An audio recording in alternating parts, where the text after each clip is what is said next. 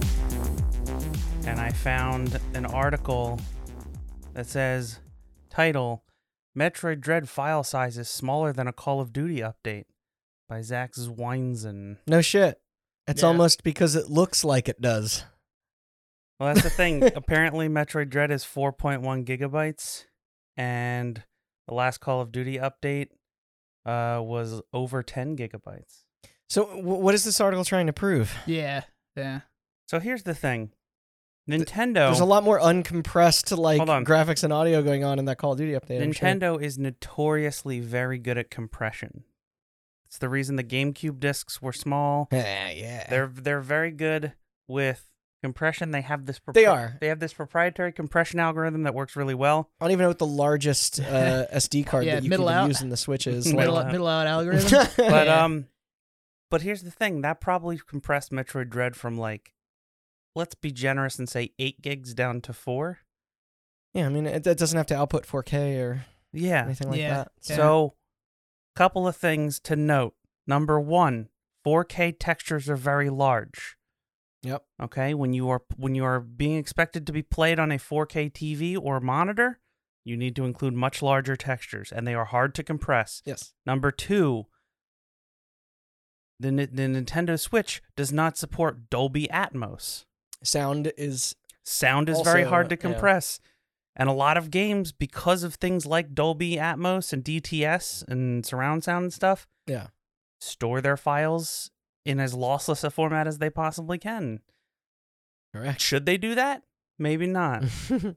also, when you are running a game off of a computer or when you're running a game cross platform, so Xbox One to, you have to account for hard drives and solid state drives, which load at different speeds. So you have to include multiple versions of the same texture Oh, in order to know load in level of detail. well, I mean, I was gonna say like, In addition to an- high level animations as well. various opinions about the current state of, of Call of Duty aside, those games are uh, complete fucking packages. They're like And they also have, yeah, you also have multiplayer. there's a campaign, with cutscenes. There's a competitive uh, multiplayer, a cooperative multiplayer. I don't Like, know about you it's- guys, It's but a lot I, of assets. I for one am shocked and awed at this news that Kotaku delivered. I mean, where would we be without the, this this journalist telling us that? Were you Metroid saying that was a very is- reactionary uh, headline? I just truly, I I feel the outrage just boiling within me. There's I- a lot of Nintendo fanboys defending them Well, because of, the, but how again, small it is. But I'm. What was the intention of that writing? Was it the intention for or here's against the anything? I, I, Here's the thing. I agree with it. The intention of the writing was to be like games are too big, which we've said before. I agree. Yeah. Call Yeah. of Duty, especially, is uh, is like it's such a but t- to use Metroid as a framing device, also, let's say that I'm playing Halo Infinite, and Halo Infinite comes out and it's hundred gigs. Alright. Because the Master Chief Collection is like 120. Yeah. right, but that's also four or five games with different, Yeah. all different net codes and yeah. Sure. But let's just say, for the sake of it, that Halo Infinite is 100 gigs, right? I'm playing it on my Xbox Series X, which has a terabyte hard drive. Mhm. So I'm using one tenth of the hard drive. Yeah. Metroid Dread is four gigabytes on a system that has a 32 gigabyte hard drive. So I'm using ah. Oh. one eighth of the hard drive. I got you. Now I know you can expand what it. I. I know you can expand it with SD cards, but there is clearly a difference in ex- expectation between file sizes on the Nintendo Switch and file sizes on the Xbox Series X and PlayStation Five. But if you can, if you can instigate a flame war in your comments, then Well, hold why on a second. ya? The Switch is a 32 gigabyte. Yeah. Yeah. What the fuck? Are you serious? Mhm. Do they make flash drives bigger than that these days? Well, that's you can expand it with SD cards. I mean, you have to. I, like, fuck's sake. have you ever have you ever seen that there are physical Switch games out there that have on the box like you can't play this unless you have external storage as an option. Yeah, because they're too they're bigger than 32 gigs. Yo, man, they need the they need the expansion pack for the N64. yeah, the RAM. The, fucking the RAM, thing. yeah, the extra RAM. Oh my god. but I mean, so I agree with both sides of the thing. It, No, I do Nintendo- too. Nintendo Yeah. is notoriously good at compression. Yeah. and it is impressive that they can get these games like Breath of the Wild is like 12 gigs. That's pretty impressive. Yeah, Mario Odyssey is pretty small. But also, you're Looks you're beautiful. you're programming for one console that you know will output at 720. So cool, it- cool it a little bit, okay? like, uh, what's it called? Ratchet and Clank Rift Apart is programmed only for the PlayStation 5, so it doesn't have to worry about uh, the PS4's hard drive or a computer's hard drive or anything like that. Yeah, That game is 30 gigs, that could fit on an and SD it card. w- it looks phenomenal Yeah, at it four does. in 4K. So Yeah. Maybe cool your jets. Well, a they bit. they went with the most extreme and egregious example they the- could, which is Call of Duty. Yeah, Like, and also, okay, it is quite like it is a textbook example of comparing apples to oranges. It's like Yes. the two Yeah. games are so different that they're in it- scale and scope. yeah, and, exactly. There you get absolutely no value from a direct comparison of both of them. Mhm. It's just a completely different league. It's yeah, like but I, you, you get people going at it. it's like if I it's like if back uh, back when the 3DS was out, if like if I made a uh, uh, an article that was just like, did you know that the average 3DS game is smaller than like a three like a, a PS5 or a PS4 game? It's like, well, yeah, no shit. Like, yeah, and also Metroid Dread, it's like it's like uh, it's mostly it's it's side scrolling. It's 3D, but it's mostly side scrolling, yeah. isn't it? So you only have to render everything one direction. That is. Also, that game looks bad. Anyway, let's get into the podcast. Oh, woof! Yeah, You're really gonna leave it with that? no, I'm just kidding. When I say looks bad, I mean I'm gonna buy it because it looks fun to play, but the graphics don't look like the graphics look like it's about six six gigabytes. Shadow gigabytes. Complex. Yeah. So congratulations on compressing that, That is from actually- a DVD size into a smaller size. That actually would have been a better example. Compare. Well, what's the size of Shadow Complex? Because it Probably a few yeah. gigs. I mean, like Yeah. it, it's just uh, what uh, Shadow Complex was just an embrace like XBLA arcade game, which they were limited to oh two they were gigabytes. Yeah. Wow. Oh well, in that case, Metroid Dread, Dread is actually pretty bad at compressing its Yeah, data. suck Then. it, Nintendo.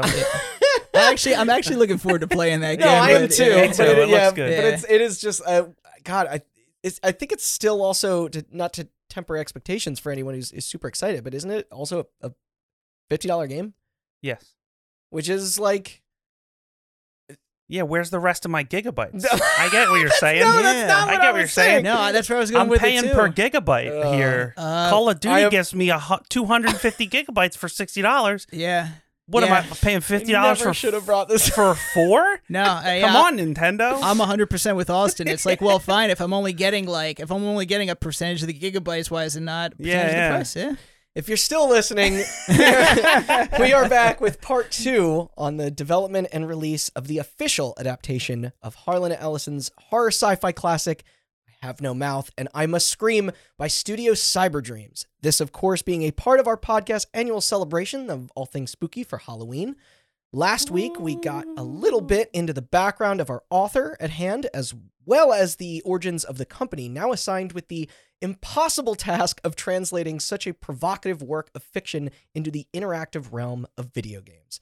This is Hot Button. I'm Randall Beatrice, here with Austin Blakesley, and host of giving us the complete rundown of how this point and click adventure title from 95 found its way into disturbing us over 25 years later, Mr. Matt Nudabo. Zug zug. um, Matt, uh, so what was uh what was next for our fine folks as they pieced this nightmare together and Oh, what we would know know it as today? well, just so where we last left off, Yeah, I guess it Uh, wouldn't be what's his 1995 name? proper. Sears. David Sears. David Sears was going to spend a week with Harlan Ellison to help him write his script at his home. at his Yeah. home. yeah, Yeah, he was staying. He must have stayed at a guest bedroom or, or something. Yeah. It's Which is like- it's just straight out of Mank. It's all I can think Yeah. He, about. sta- he stayed on the pile of the rest of the bricks that didn't get nailed. yeah, his, Yeah. his pillow being a dead uh God, A what was dead it? gopher. A dead gopher. yeah. Mhm. You know that was like a, a gopher that was just fucking with his lawn, and then he took them out. Oh yeah. like, oh, uh, it was like it was like what do you call it? Caddyshack. Yeah, He like yeah. yeah. He yeah. Harlan succeeded in killing the down gopher. He, yeah, he dropped. He, oh, yeah, he dropped like he like dropped like Molotov cocktails down there. Uh, yeah. So jeez. uh, so up to this point, we've talked about Cyber Dreams. Their first two games, they were very successful in bringing in two very famous artists and connecting them with uh, you know, their development team. First, H.R. Giger, Yes. and then Syd Mead. Dark Seed. Dark Seed, and then Syd Mead with Cyber Race, who worked on the cars of uh, Blade Runner and did many many other movies. So Fucking sick. uh, so now we have here, uh, they want to work with Harlan Ellison, and so they bring in David Sears. They hired him. He used to be, he was a journalist for Compute Magazine, Yeah. and they bring him in, um, only to tell him that, hey, your very first job as a game producer is gonna go work with Harlan Ellison at his home, and of course he knows. This jump at that opportunity. Why It- not? I mean, it's just such a. Originally, David Sears, as we had mentioned, he was expecting uh, A Boy and His Dog or Repent Harlequin because those are well known. Also, A Boy and His Dog post-apocalyptic. Definitely, it has. It's literally it's primed for survival horror as yeah. up, all, off the bat. But he hears I have no mouth and I and I must scream. The least accessible, like the least, yes, yeah. literally the least accessible of Harlan's works, and uh, thinks like, like, what have I just gotten myself into? Like, this is insane. So certainly, certainly a situation to make you feel in over your head. And yeah. on top of that, Sears was already a fanboy of Ellison's work. Actually, he knew all about not just the author, uh, but also his works. And so, imagine being a fan of some one of your favorite No, that's artists. the, that's the dream. So, but the, the, other, cyber dream. but the other thing is, imagine being the fan of one of your favorite artists and then realizing, oh shit, if I like, if we poorly produce this game, oh, he's gonna, hate me. Yeah, imagine that. Yeah. Mail me dead gopher. Yeah. Oh yes, yeah, And and he'll he'll like you also want him to acknowledge and respect video. Like there's a lot to yes. prove. There's a lot. There's at a lot on the line. Yeah. Yes, a lot at stake here, and so obviously he's going to feel the pressure. Uh, and he wanted to, he didn't want to damage Ellison's reputation with a bad game, but uh, because we know what he would do about it. yeah, oh god, he would he would hold a grudge against you for the rest of your life for sure. Yeah. The good news is, Sears reported that Ellison was welcoming and genuine, but nice. to quote, he did not tolerate idiots. So that was a direct quote from him, which I think is a very, you know, very accurate summary of Harlan Ellison. To the point. To, you know, provide some context, Harlan Ellison was notoriously, he was no notoriously Just picture Abe Simpson shaking his fist at the cloud. That's- yeah, he was a curmudgeon and he was he was he was Well, that's a bit extreme. It, it, it was dir- like it was directed what irritated him, yeah, yeah. but Oh, but otherwise all around passionate guy. very passionate. I would say he was he was passionate, he was argumentative, and he was he was combative. He was like he was not Been afraid there. to get in your face and argue with you. So he had developed a reputation as I, that. I respect him. No, it's it is it is in many ways respectable. Video game translations are very hard to do. So imagine walking into that scenario. Yeah. So was reported that he was he was a welcoming and gracious host. Here is Cool. where we have really just can just pull back the curtain and just see the creative process of this author uh, working on this game and just going through it and it's like you know see uh see how the sausage is made so to speak so with a typewriter. with a typewriter yeah so Gross. harlan he agreed to this project because he said specifically he had never done a game before and he was interested in taking on the challenge so That's the best response. That is, that. yeah, Yeah. despite not being a gamer and not answer, owning a computer. no like, and which is like mad respect for this guy who was just like he wasn't going to back away Mhm. and he was in up for the challenge. One of the things Har- Harlan Ellison was also famous for is he published a lot of cultural critique just on everything television, society, sci fi in general, of course, I course. want to read 'cause this I- stuff. Yeah. And so one of the things he critiqued was the state of computer entertainment. Obviously, back then, for sure, he probably saw a lot more potential than what was. Yeah, what he Uh, was drawing like conclusions yeah. from. I have no citation of this, but it is not hard to believe that he probably just absolutely roasted computer games, especially in ni- in the early '90s. He probably was like, "This Probably- is trash." He probably Yeah. played an Amiga and he's like, this is bullshit. That's well. That's what I'm, I'm thinking. He probably played. so he probably saw like a couple of prime examples. Super and- Mario Brothers. Ugh.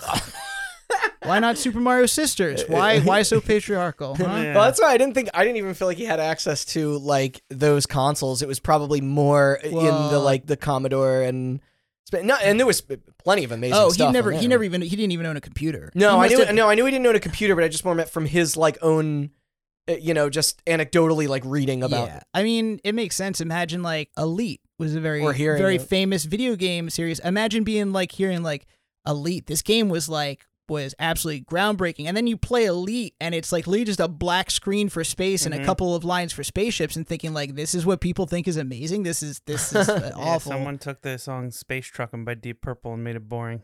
That's my review of Elite, the original Elite. That's unfortunate. Uh, that song slaps. So He, uh, he looked he looked at the computer jam. games and he said, I have a mouth and I'm still screaming.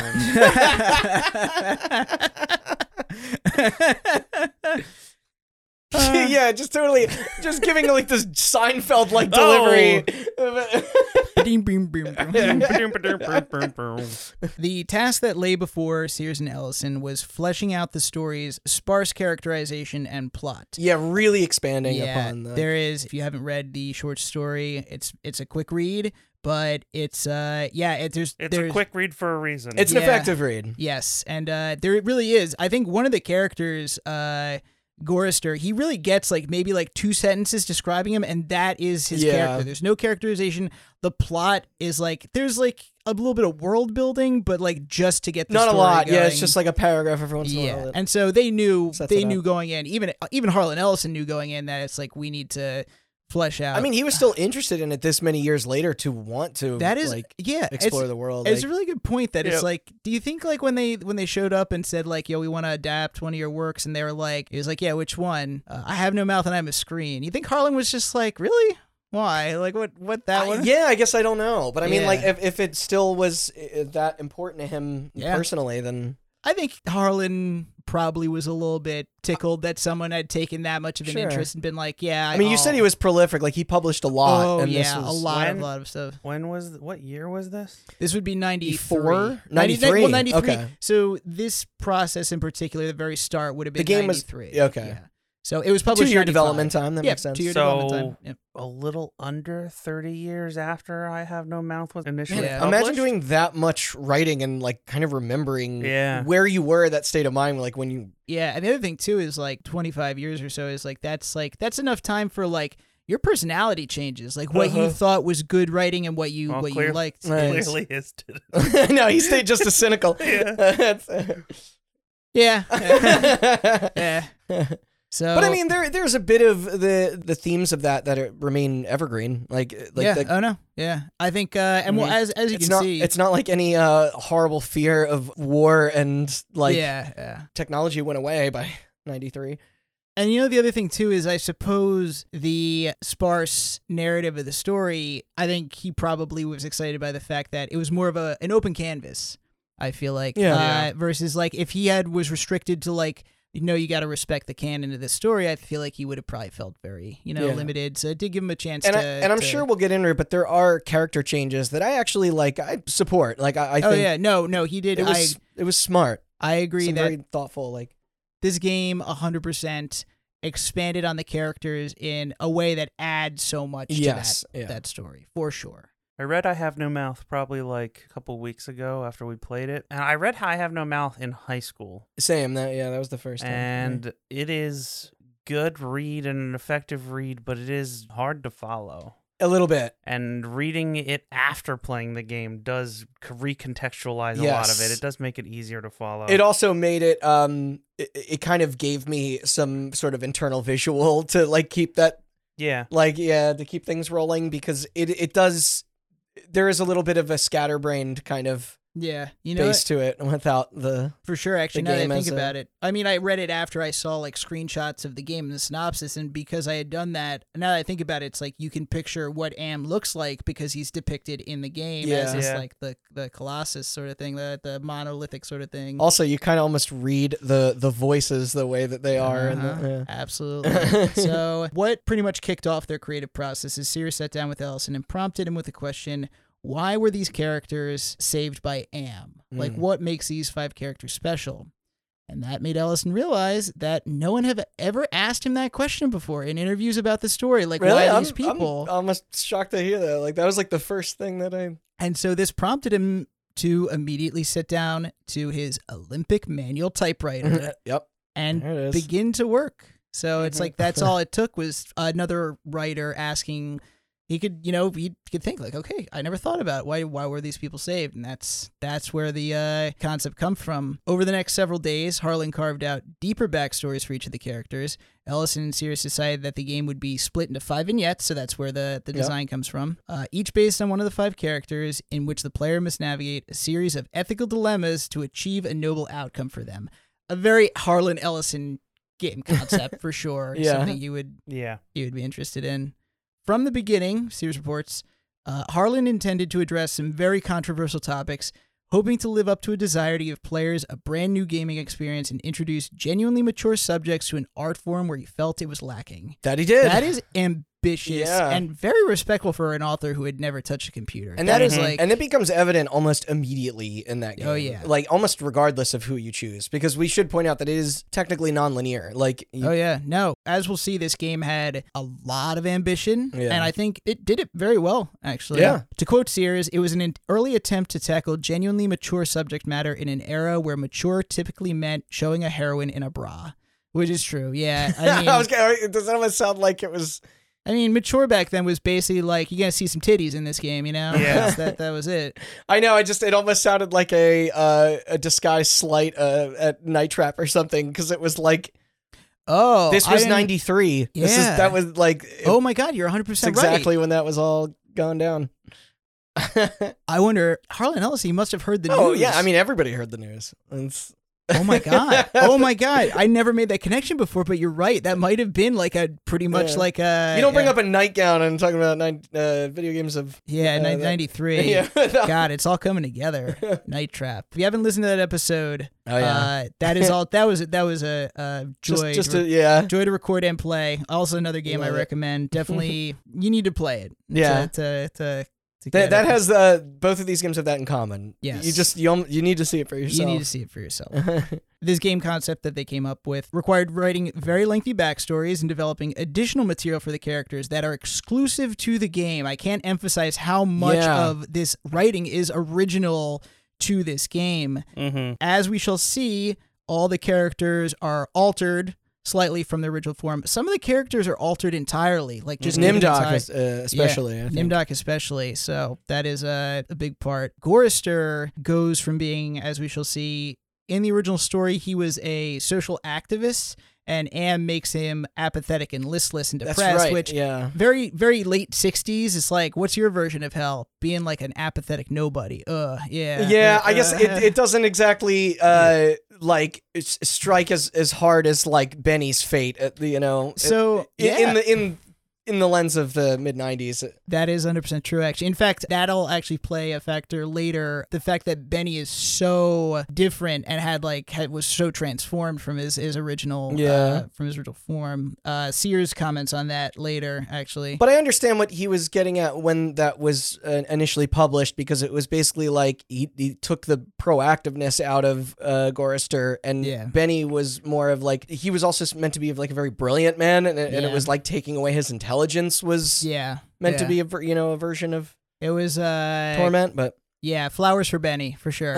you take the brilliant scientist, now he's like uh, an ape man. yeah, Yeah, with a giant dong. that's true. I'll get a, I got, I'll get to that.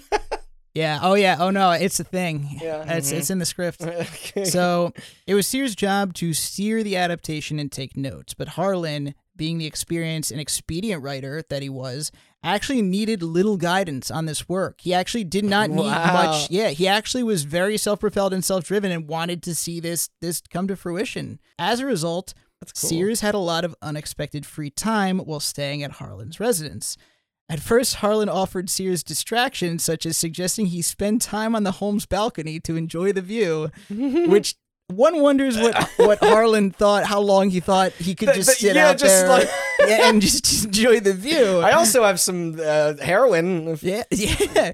You like drugs? yeah. Actually, you know, I think famously, I think Harlan Ellison was was famously clean? pretty clean. Yeah. Yeah. In fact, I think he. I mean, I'm I'm sure that he probably drank. Uh, you know, playing, but he was. Oh, of fam- course, he's a writer, but I still love yeah. that. But I like that all of his like demented ideas didn't come from. No, uh, yeah, just- he was famously. I mean, like famously in the late '60s, early '70s, when he was offered drugs at a party, he refused it. I think Wow. is unverified, but my memory serves me correct. He said no thanks, I still haven't come down down yet, or something to that effect, or like I'm still waiting to come down. Basically saying like this dude is basically That's a good retort. Yeah, like, yeah, he was he, he was yeah. no, thanks, man. I'm high on pain. Yeah. and it'll never go away. Yeah, he was. Yeah, he was high on his own mm-hmm. demented imagination. Yeah. So I, I'm sure I butchered that quote, His own prison. Yeah. So Ellison, I guess I don't know what else expected. Is just like, oh, here, just enjoy this. Come admire this painting I have. Yes, it's very nice. Oh, I thought that would kill a few hours. I don't know. I don't know what. I don't know what to do anymore. But anyway, Stare at the drinking bird. This- see the yeah, bird drinking? It really. It's just like it's like Ellison. Do you think like? Do you think people just get like, like as, as trapped in their own thoughts as he does. Yeah, yeah. It's like, do you just think people are like, just like everyone below you is just like, like they can just like look at like a drinking bird and just be like, that's it. That's all. That's all they do all day. Mm-hmm. These He simpletons. gives him this rock. Just yeah, yeah. yes, exactly. So obviously Sears grew tired of the distraction. So eventually he, I think he kind of just sat down with Ellison in his office and they just kind of talked while Ellison, you know, typed out his stuff. They talked Yeah. about common interests. And so they talked about obviously sci-fi. David Sears was a big fan of the Sandman comics by Neil Gaiman. oh. Uh, Harlan, in response, took out his phone, called Neil Gaiman's phone number from memory, and then said, "Hey Neil, I've got this guy who really What? loves your work." And he hands the phone to him, and they, he winds up talking to Neil Gaiman for an hour about like about his work and all his sci-fi shit. I kind of love like- this guy, honestly. Yeah, by, from memory, by the and this is the era before cell phones. He knew his house number. Holy Neil Gaiman had just gotten home from the airport, and it, and and Harlan Ellison's just like, I got this guy who really likes you know really likes your work, man. Can you can you just talk to him for me or whatever? And it's like, this needs to be a movie. yeah, it's it's really incredible. Uh, and then later that week, I guess because it probably worked very well in like getting Sears like to like get off his back. Right. Uh, he arranged a lunch with J. Michael Straczynski, the producer and writer of Babylon Five. He's apparently just friends with this Oh, guy. that's so nerdy. It is, yes, it is very nerdy. Uh, so I guess it must have worked pretty well because he, I guess, Of I guess. David Sears was just like, Like, Yo. you're a dork. You're into this. Yeah, David Sears was probably like, all right, that's good, just keep going. So you want to uh, meet? You want to meet who wrote the X Files? I got them on speed ah, that dial would have too. been that would have been cool as hell. Well, that was like I read a story that I don't think you brought up in the first episode about Harlan Ellison. Uh, got a job writing a movie adaptation of I, Robot, not the one that came out. Oh, I know. I'd assume not. Because he was like the last living friend of Isaac Oh. Asimov. I, you know what? yeah. I want to see his version of that. yeah. I saw a mention of I, Robot in the Mhm. stuff I read, but I for, I neglected to, to check Yeah. like that. Yeah, that. But yes, This that's dude just got like Asimov and Heinlein on speed dial. You think Ellison's uh, screenplay still had Will Smith quipping? no. He actually famously saw the Will Smith version of the movie Oh, and, and tore, hated it? and tore it to pieces. Yeah, yeah. Oh, of course. What do you think? I mean, that movie on its own was like you know wasn't exactly. A Oh no, it's it's entertaining schlock. it's schlock. So it's like, what do you think Harlan Ellison's gonna do? He's Yeah. gonna absolutely tear it to shreds. Mm. So in the end, Sears testified that Harlan was an extremely gracious host. He said he very much enjoyed staying with him. He actually wound up staying an extra week, so two weeks. Rules. Yeah. Okay, and then took another six weeks on his own to polish up their game proposal, which came out to be a 130 page game proposal, which is like that's you More than thirteen. Yeah, yeah. I mean, well, so yeah, League goes from 13 to 130. It's Yeah. like really fleshing this stuff out, and it gets bigger from there. I'll, and, and I'll ex- get to that. So, the end of this two week session with Ellison turned out very well. He was very pleased with himself. Uh, and it produced this 130 page draft of their game proposal. But of course, a game proposal is not the same thing. You can't just hand a game proposal to developers and artists and say, make a game out of this yeah. okay, the work was not done. In fact, they pretty much just the just the the part with uh coming up with the concept was done. The lengthy proposal was still highly conceptual and needed to be converted into an implementable game design document. And this actually would be done by a different David entirely. Not long after Cyber Dreams had been announced, uh, and that you know the the proposal accepted, Sears and Harlan were invited to talk about their intriguing project at GDC in LA as keynote speakers. So, Cyber Oh, Dreams, GDC? yeah, Cyber Dreams made this announcement. GDC was like, like Harlan Ellison, like how, like it's intriguing. Like, okay, how is this gonna work out? So they brought them both to be keynote speakers in LA at the conference, which is cool. you know, Yeah, right. yeah, absolutely. And you know, Harlan Ellison was probably used to speaking at conventions, so it was here that another Cyber Dreams producer, David Mullich, even first heard about the project.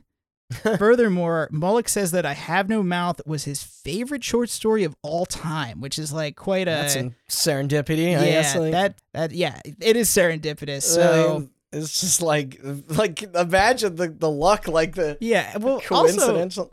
too, it's just like imagine like showing up and it's just like like not just saying like I really like this short story, but like wow, that was my favorite short story of all time. Like Yeah. that specific short story. Uh, he actually even recalls feeling a bit envious of David Sears getting the role producing this game because he had never he- heard. and he actually got to stay with him and stuff. and yeah, he got to stay with him, and it was just like he had never heard of this schmuck David Sears. He was a journalist before then. that my words, not his. Uh, keep in mind, the sources I have indicate he was another producer at Cyber Dreams. He worked at the same company and never heard of this project or this guy working on this project with So them. And this, I was like, this was their third. Uh, the third game. yeah, Yeah. so, like I remember, or, or I wonder if they were if, in, different like, projects. Yeah, so clearly. he was involved with something else and was like, "Whoa, what the fuck?" what the fuck is this? Because Yeah. like, well, probably what happened is that Cyber Dreams at this point had kept, you know, kind of kept everything mum while they were getting the proposal, and now now that it was announced, Didn't want to jinx it. Yeah, I mean, yeah, they probably didn't want to spread the word because it's like, what happens if he came back and it was, you know, the proposal was trash. right. Um, so David Mullich says that he, you know, he was like, wow, this is like quite an opportunity. Uh, Yeah. I wish I he says, you know, man, I really wish I could have, could have had that job. And as fortune would have it, he would soon have that yeah, job. Yeah, that's well. That's why I we knew, Yeah. I knew. That's why I said it was like. So before the event, Harlan announced to the audience that his co-speaker, David Sears, was a remarkable writer and that before he would even proceed with the keynote, everyone in the room had to drop their business cards into a fishbowl on stage, apparently having to add, yes, I'm serious. That, like, people What? wouldn't. Yeah. David Sears, he said, was too good for Mississippi, direct quote. Deserved a job deserved a job out there in LA Burn, Mississippi. and that whichever card he fished out of the fishbowl would be David's new employer. Three days later, David Sears had a brand new job at Virgin Interactive and left Cyber Dreams. He picked that. The It story is amazing. Like that is so Yeah, out.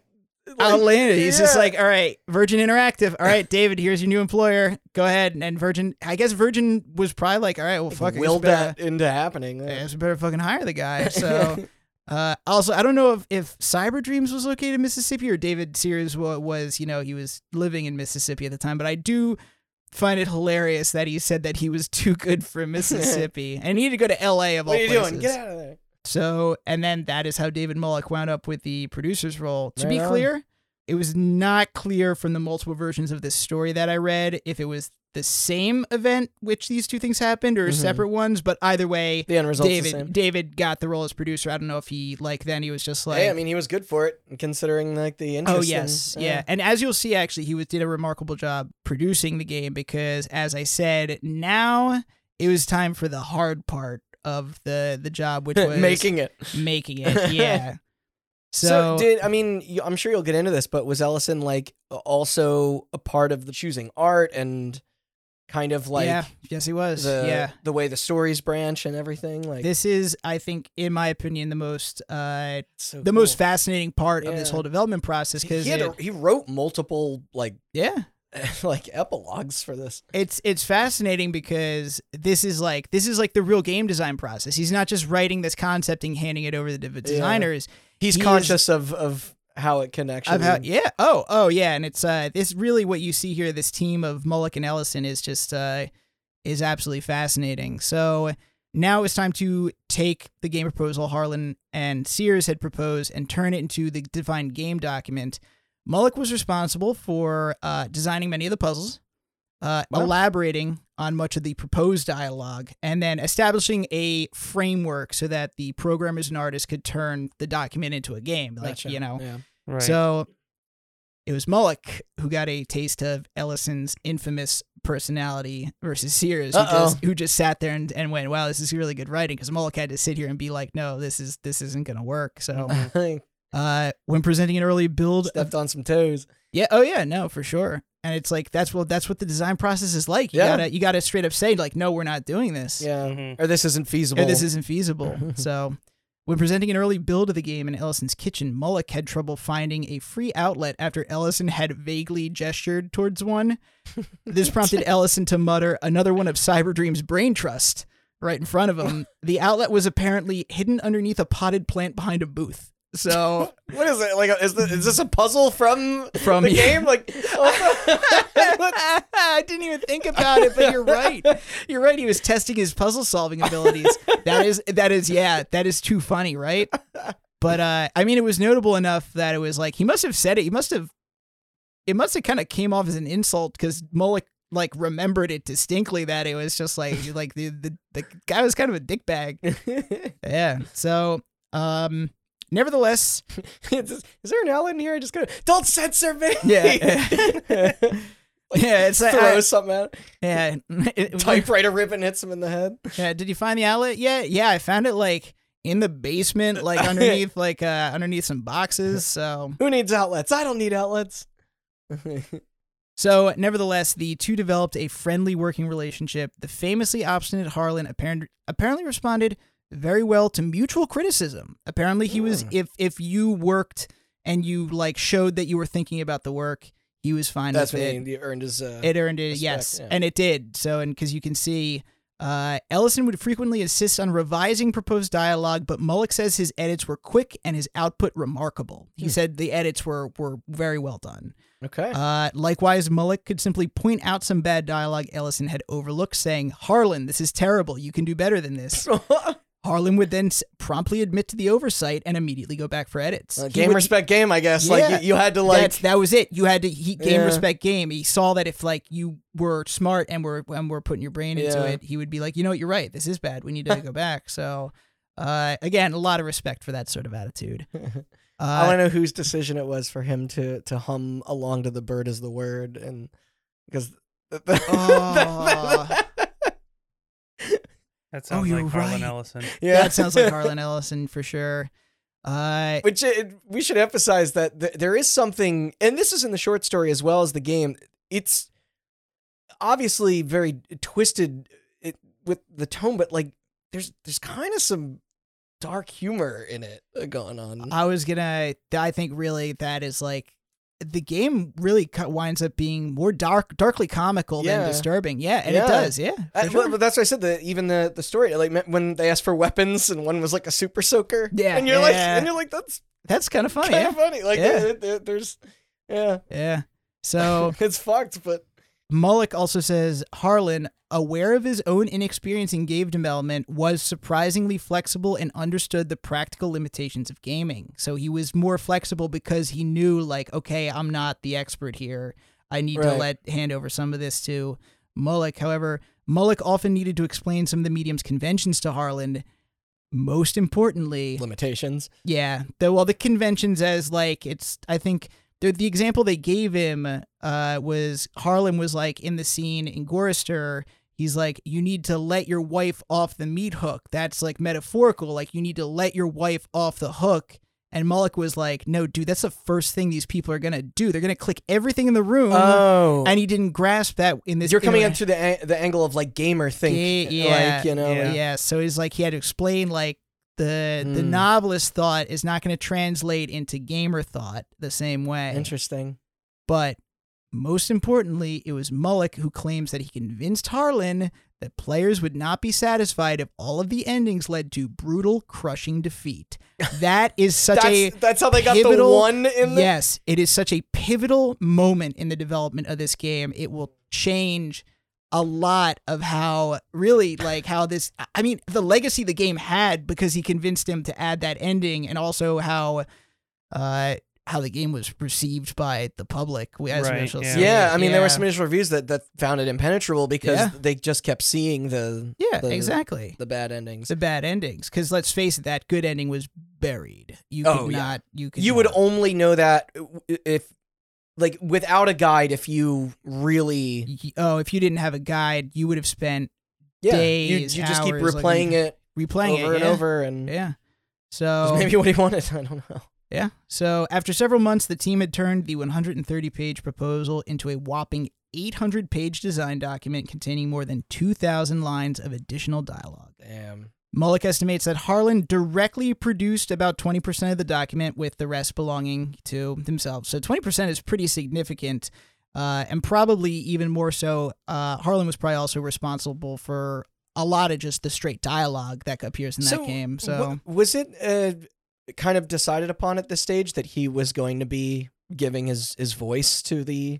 So that is actually that is pretty much part of my my yeah the next section Yeah. which is regarding the production of the game. So as I mentioned in the previous episode, uh Cyber Dreams had a tendency because they had such a small staff, they contracted out the development work of these games while re- they retained core creative control for their own company, but they contracted out the work itself, which is how you get the Dreamers Guild. Mm-hmm. So they contracted out to the Dreamers Guild for the development, the artwork, the production of it. Yeah. So they were considered to be one of the developers that had sufficient in-house talent to get this done. They Mhm. employed a wide range of artists, you know, developers are like, okay, these guys can get it done. And also they had a game engine called Saga, which is a point and click game engine. It was essentially a modified SCUMM engine okay. uh, which was like, I mean, Saga SCUMM. You can even tell. I mean, it's almost you look at the two engines side by side, and it looks well, the UI and everything and gives it away. So they were like, "This is good. It's a proprietary game engine. This, this, works." this is kind of at the um, not the peak, but definitely a uh, the in the midst of the LucasArts versus Sierra, like yeah. Oh you know, yeah. like oh yeah. the time of Oh yeah. Point and click adventure and clicks. games were like this was their heyday hotness. Yeah. right now. This was their heyday for sure. So the Dreamers Guild, they put a lot of love into this game. They did a very good job with it. Uh, the artists chose specific art styles for each chapter. Nimdok, Nimdok's chapter is drawn in the Unsettling's perspectives using German expressionism because, Yeah. well, because he's German. Oh, we haven't mentioned that part yet. That that Nimdok, he got the German accent in the the audiobook. yes. Well, th- well, that's what I was curious because uh, he did lend VO to the to the audiobook. yeah. And so I think that is what. So this is not. I don't have a citation for this, but Mhm. you're right. Harlan Ellison, in the end, wanted to voice Am, and I think it was because he probably got a It's lot. a good fit. He was a great fit. Oh, Yeah. he's you can't replace him. Yeah. yeah. And I think it was because of experience with the audiobook, having that direct, like he's wanted to be like, no, I have this idea of what Am sounds like. I am just going to portray Am in this video game. And that's how you wind up with the game. If you want to hear Harlan Ellison as Mhm. a genocidal supercomputer, That caught me off guard. he's Am. That's And him. it, there's almost some like a little bit of that shared foundation and even like a GLaDOS type character he, uh, of yes, just like yeah. speaking with confidence and and and, and you know Yeah. and remaining menacing, but also kind of like He's got a glibness to him. yeah yeah he's that- like he reminds me of uh, Shodan from System Yes. Shock 2. yeah Shodan, like he kind of wryly mocks you throughout, and it has like kind of a yes, like Yeah. a glib, sarcastic tone to It's it, like, like, he- halfway between Shodan and GLaDOS. and Yeah.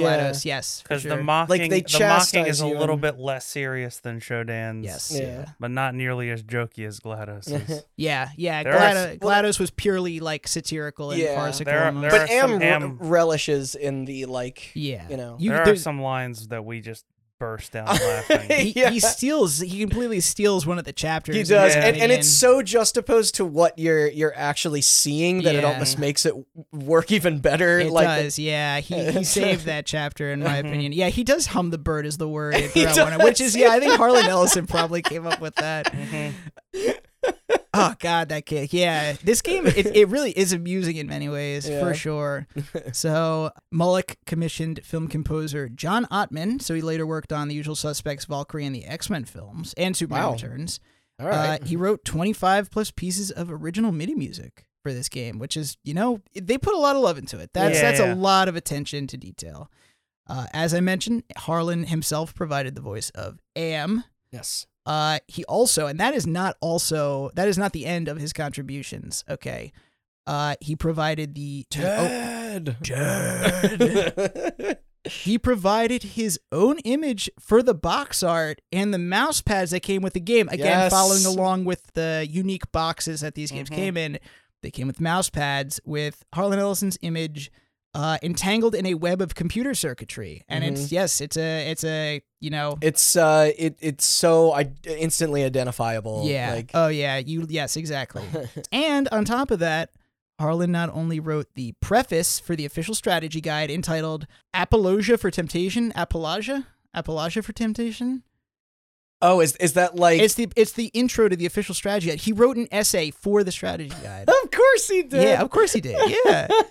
And he also Uh. provided the biographies of the five principal characters for the strategy guide. So Right, he yeah. provided, you know, the yeah, Even the- more backstory. even more backstory. Yes, uh, the guide even concludes with a lengthy interview about the game written by J. Michael Straczynski, the creator of Babylon Five. Yeah, Marvelous. which is just like he really like he put his back into this. Yeah. He took it really seriously. And in pre-release statements, Harlan promised that his foray into the gaming world be, be a new experience for players and claimed that he designed the game to be unwinnable. Very, very significant event. Which I understand ties into the themes, but uh, not necessarily something that gamers would want as Wow, opposed to readers. wow, Randy, it sounds like you uh, you understand gamers and think that maybe they don't want to play a game that the principal author says you can't beat. oh, Hey, wow. I, I, I'm kind of a little bit on Harles's side, just you know, as a as a defender of like let it die, or the point is to to, Yeah. to stop playing. stop like, yeah, playing, like yeah. it's like it's That's uh no, he yeah, I think as we shall see, Harlan he wrote this game like it's a work of art, yeah. but it, I don't think he he I don't think he ever intended this game to sell well. I don't think he gave a shit for No, this Yeah. game I, to sell I- well. and I, I, I doubt he even labeled it as a as a video game. Like I think Oh, it yeah. was like he, Oh, yeah. he wanted to transcend that into something different. Well, you have to look. You have to look at it. Yeah, like this. Like he clearly has some critiques of the computer game industry, right? yeah. In addition to that, he views it as this sort of challenge. Yeah. Yeah. So he's going into this with like that mindset of like, I'm gonna do something that these people are too much of pussies to do, Yeah. and that's you know making a game that's unwinnable is is exactly It's something exactly that. someone like that Yeah. would be like, you you guys aren't gonna do this. I'm gonna do it. I'm gonna- yeah, no, and the it- people making the game are like, you, but you can. Like, Like, he's like, but we're gonna be brave enough. yeah. Yeah. All right. Fine. It's unwinnable. All right. What's uh what's one of the chapters? It takes place in the Holocaust. Yep. Uh, oh, oh.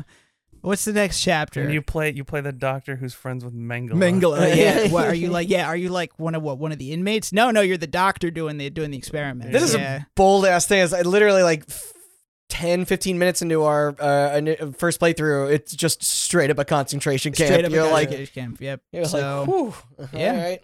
so the game shipped nearly 26 years ago to the day on a night just like tonight because it's Halloween. Yeah.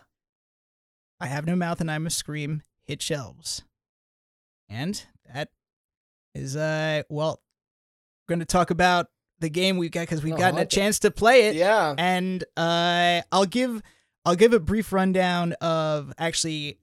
Well, I got to give a rundown of the game because I No, I'm hyped to get into this. These just Yeah. all these thoughts been yeah boggling oh around in yeah my head no for the last absolutely several weeks. so we we so it's on Good Old Games. Yes, it Uh, wasn't available for a while. it Uh, was not. uh, Yeah, it was only. Um, It was also on Steam. It was. it uh, got released on it- after. I think it. Yeah. after Good Old Games. So.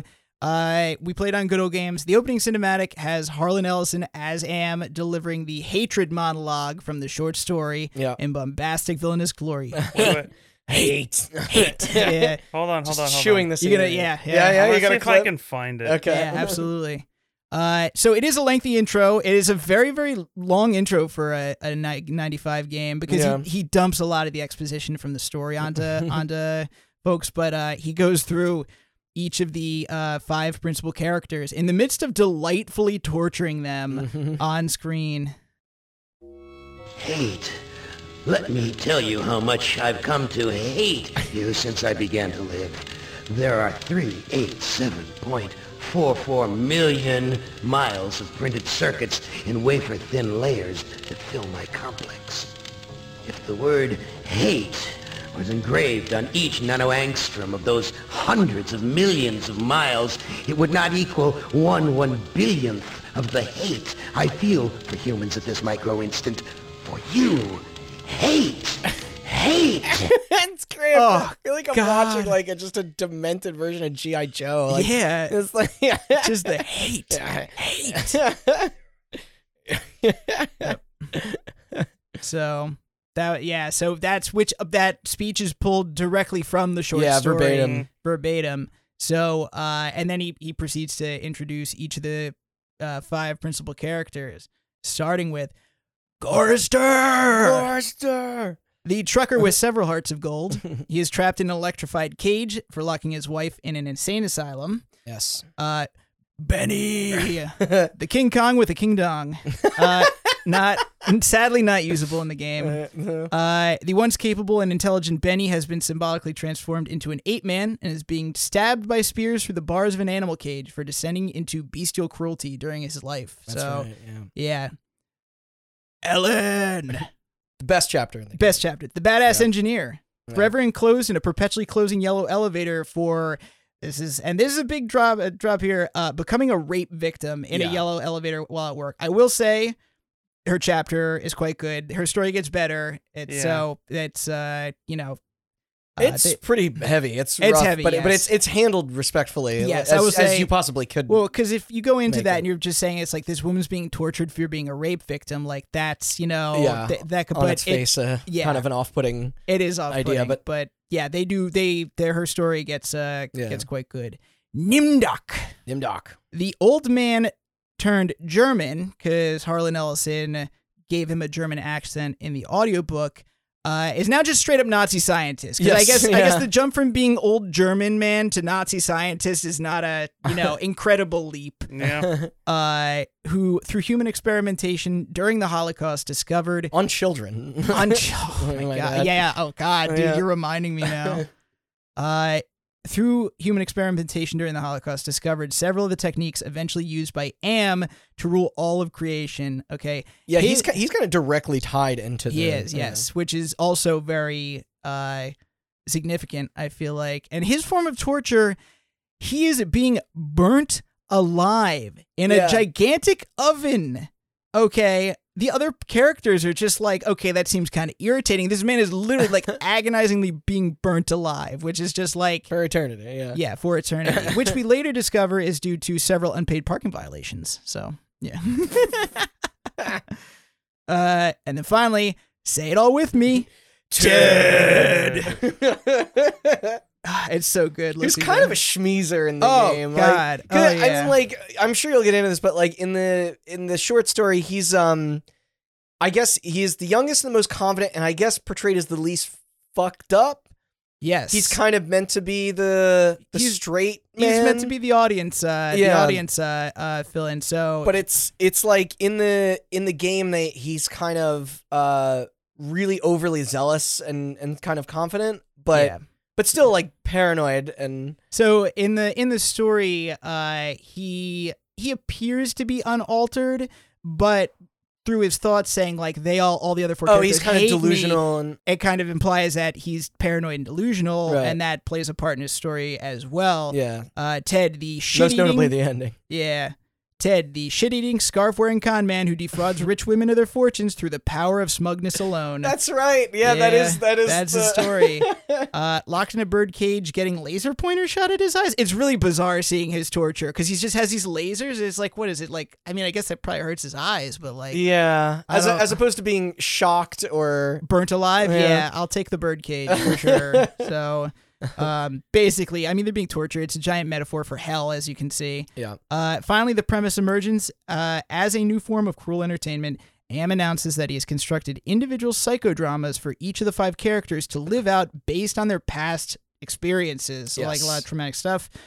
The player is then free to embark upon their very own choose your own personal hell adventure. Any you order. can play any of the characters in order. Each of them has their own entire setup and chapter and setting and whatnot. Yeah. Um, however, unbeknownst to the characters, and only revealed further into the game, outside forces have managed to hijack parts of Am's power, and through moral, cho- moral choices and confronting their pasts, the player can achieve good endings for each character that brings them closure and frustrate Am's scheming, paving the way for a final confrontation. Yes, there there are different degrees of fail states. Yes, because there yeah. there are straight up game overs in it, but then there's other stuff that it, that it's like well, depending on your choices, how well did of a like Yeah. did you get out of this? Did you get out of this? back? So we did actually we did very well. we did I think so for our first time. Like, yeah. So the first one we went through, I'm gonna go in the uh, the, The order we did. absolutely, Okay. which uh, starts with uh, Nimdok. Actually, Yes. so yeah. uh, Nimdok, we chose this one. I mean, we chose this one because we were like, we were looking for the shocking material. We knew this Mhm. one A took little place bit, during the. Holocaust, and so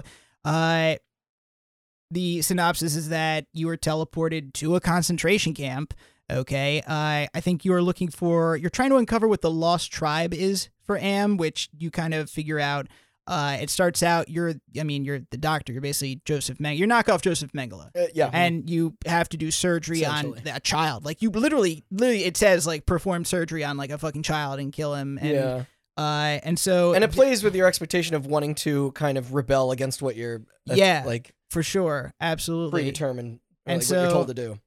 So uh, changes. So Nimdok in the story is the only thing you know about him is that he's old and that he sometimes wanders away from the group and comes back clearly traumatized. Uh, and also the audiobook gave him a German accent. This entire concept of the concentration camp is an entirely new Yeah. setup for the game actually. So uh I mean it was uh I don't know what did you what did you think? What are your guys thoughts on this? Of Also- Uh, I mean, if you want to give, I, I liked Nimdok's chapter.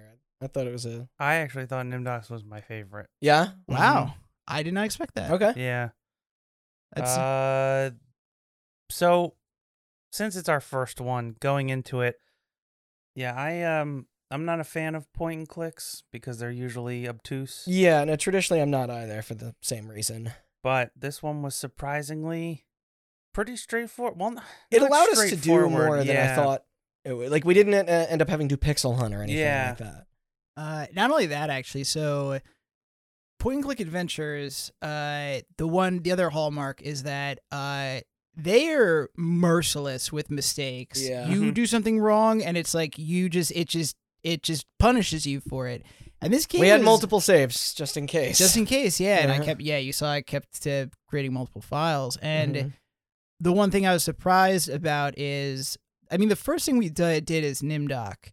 We just kind of fucked around, and it's like we were supposed to operate on a child, and instead we took the scalpel, and we're like, what happens if we use the scalpel on this assistant here uh, in the in and the it worked. and we killed him. And we Yeah. were like, and and you hear the alarm going off, and Nimdok is like, I need to escape before the guards find me. I am not even joking. I was like dead certain a guard was gonna walk in, that we already fucked up. yeah, like, put a bullet in our head, uh, and no, but we just kept going, and which is was the the surprising thing Yeah. was like, like I expected the game to stop and tell us, no, you fucked up, go find the right solution to that puzzle, but it, we actually we just kept going. That was Mhm. we didn't get stopped at all, and that was yeah. that was good because it it encouraged that sense of like, no, explore this area, do like what what- you know, try Yeah. out different things, really kind of encourage that sense of exploration. So Also, Nimdok's chapter was building some backstory because there was like A connection with it. there was a connection with Am there, yeah, and also extremely fucked up because Yeah. it took place in a concentration camp. oh yeah, no, they didn't. They didn't shy. Uh, There's a part where you need to cut uh, a prisoner out of the barbed wire as he like is trying to Mhm. climb over the fence, which is just like, yeah. but you have to give him anesthesia first, oh, that's right. You do need to give him or anesthesia. ether, as they call it. Oh yeah, you talk to the the like. There's you walk into a back room. There's just a uh, just a bunch of like dead or dying children lying on cots, and you gotta Yeah. gotta get talk to them or whatever. It's Uh, also revealed here that he, that he was behind that the the the serum that The- yes. extends life, which was Yes. not an element of the yeah. Well, it makes sense because it's like, well, how does Am control all Yeah. of Well, he was- matter? He was also, yeah, he was also responsible for the thing that morphs matter too. yes, that yes Morse matter. Yeah. yeah. which is like that is I bet Ellison was just like you know I bet people want to know how that's done. Sure. He can he can attribute it to this And- Nazi scientist. And this all uh, also culminates in like uh, his well sort of redemption arc that how each chapter is supposed to Yes. conclude. conclude. So Um, which we actually unfortunately because we didn't really have the rhythm of the game down yet and we we we went we got into a bad ending essentially For him, yeah, for did. him which is like I think for posterity we just we just moved on but it was like it, eventually we kind of picked up the rhythm it would be interesting to see what what sort of It would ending we be, could have yeah. gotten and and, I- and, uh, I, and I, but I, guess the uh, the implication though to make out of the, to to get out of this with the best possible uh, scenario was was to help the other The other prisoner. the, yeah the other Jewish captives escape and then um uh take control of the of the golem, golem. yeah. Okay, that is Mhm. another thing is that this game has a lot of literary merit that Mhm. it Yes. does not get credit for. yeah Uh, and I, I think probably the reputation overshadowed it, but there's a lot, a lot of very like hardcore literary and historical references in Mhm. this game. But uh, yeah, especially in uh, Ted's. yeah, There's a lot Oh, of re- yeah. literary references. for sure. Uh, that was my, I think my favorite chapter was Ted's chapter, just because Really? of like how I'll. Well, we'll get into it. You'll see. yeah Ellen was was mine Ellen was also was probably. but I'll, I'll tell you my least favorite I think we all know the least favorite, Yeah, but was- before before I get to that, uh, don't worry. So, um, but for this chapter, David Mullich, the guy who, who helped you know translate the design document, uh, he says he recalls waiting for a controversy that never came. He thought it was There gonna. was just not enough people played it I don't know I think probably yeah. I think I think that's what it was. I mean Uh, th- they got away with altering uh I guess like a swastika for Oh yes. so the the Nazi the swastika turned into the stylized uh, black and red A- AM. That's what it was, which was like I I mean I don't know if they did it to avoid censorship, but I I feel like they did it to be more tongue in cheek, saying like that I think AM they did is it for both yeah reasons. yeah. So But- but uh he said Mullich he says if they did something like this now. Uh, he said the right way to do it was they would actually spend much more time defining the character by building an affinity for him and then slowly revealing the Oh, horror of who he was. He thinks they kind instead of the inverse of that kind of yeah, he thinks that they kind of blew their load by immediately being like, I mean, you start the chapter, you're about to fucking do an experiment on a child. It's like that needs to come at the end, not the beginning, you know? yeah Yeah. I guess I don't disagree Yeah. So, Hmm, There's But- also an element of just like, dude, have you read I Have No Mouth? Because, like, what'd you expect? yeah yeah. So, but uh, that leads us to our next chapter, which I think we all, you know, we're not a fan. no Benny. It was because it, was the most repetitive. Yeah. There's a lot There's of not a lot of inventory management here. It's a lot of running this loop and running this loop. Yeah. kind of finding out the right uh, sequence. to- yeah. It was very. It is the most adventure game of the and click. It is. yeah, yeah. So, but uh, so for Benny, he is uh in the story he was a handsome scientist turned into an ape man. In in the game, he is still an ape man. Uh, still very hunched over. very hunched over. Instead of being a former scientist, he was a distinguished but overbearing officer in the military. He was also, uh, I think, openly gay, which uh, Ellison kind of regretted. Like, it, it wasn't any type of uh, self censorship. It was just like They lost the thread. they yeah. lost the thread Well, of it, and and but yeah. I think he, I So- later, Yeah, no, that, said that he so wanted, yeah. that is uh that was li- actually literally my next uh, like right Oh. after the comma actually. So uh so his backstory sprang from the him being the overbearing officer in the military. His homosexuality plays no part in the story. It doesn't Yeah. even not even mentioned in the story. Uh apparently this was such an overlooked detail in the short story that when Mullich and Ellison went back to design the chapter, it was simply a lost thread. Like they had Mhm. forgotten Yeah, that yeah. this was part of his character. No, it's there- not really brought there wasn't any malicious in there of any kind. It was just that like it, it didn't, it, like it didn't yeah. play with Play, yeah. what that that chapter ended up being. So and actually, so uh, but cannibalism did. the cannibalism did. So actually, funnily enough, the whole thing about homosexuality being a, a lost thread, uh, David Sears does comment on that. I'll I'll leave that for the uh, Okay, well, for for right after this. But uh, yeah. So, uh, Benny's chapter, you transport uh you to a jungle setting inhabited by primitive qu- cave-dwelling people who sacrifice one of their tribe members to Am apparently every other day, which is like that's a lot of sacrifice. Yeah. is- yeah. You can't replace the people like that quickly. Okay, that's you know. I think it was just so the player could get to the next day. yeah, But yeah, I mean that makes sense. Uh, in classic lottery fashion, shout out to Shirley Jackson, whose original short story has been plagiarized ad nauseum since 1948. That's when that story was written. oh wow. Mm. Right after she was the one that came up with the There's town those that- Hunger Game residuals and yeah, and it's like that's an old concept. So, but right. shout out to her. uh, Am plagues Benny with agonizing hunger in order to tempt him into cannibalizing one of the cave people, as he did to his squad mates when he was in the military. okay. And so, I mean, the, his redemption arc is so dumb because he goes from being just really just kind of an ass to being cave Jesus. Yeah, I mean, there's a fixation on on like food and stuff like sustenance, which is a like a pretty significant part of the like they're all being starved. throughout. Starved, yeah. So I, I guess they kind of wanted to work that in, but but it literally as you play it it's like you go to investigate these objects for puzzles and it was like everything he sees is just either food or not food so it's like that crib kind of fucking annoying. it is annoying. No, it's annoying. It makes him. It makes him just annoying as fucking hell. And Yeah. he's bland as hell. It's like we went up to that crib, and it's just like he's like, "Oh, it looks like, there used to be a baby in here." Man, I'm really hungry. It's like, what? You want to fucking eat the baby, Benny? Is that what you're saying? Like, like uh, it's.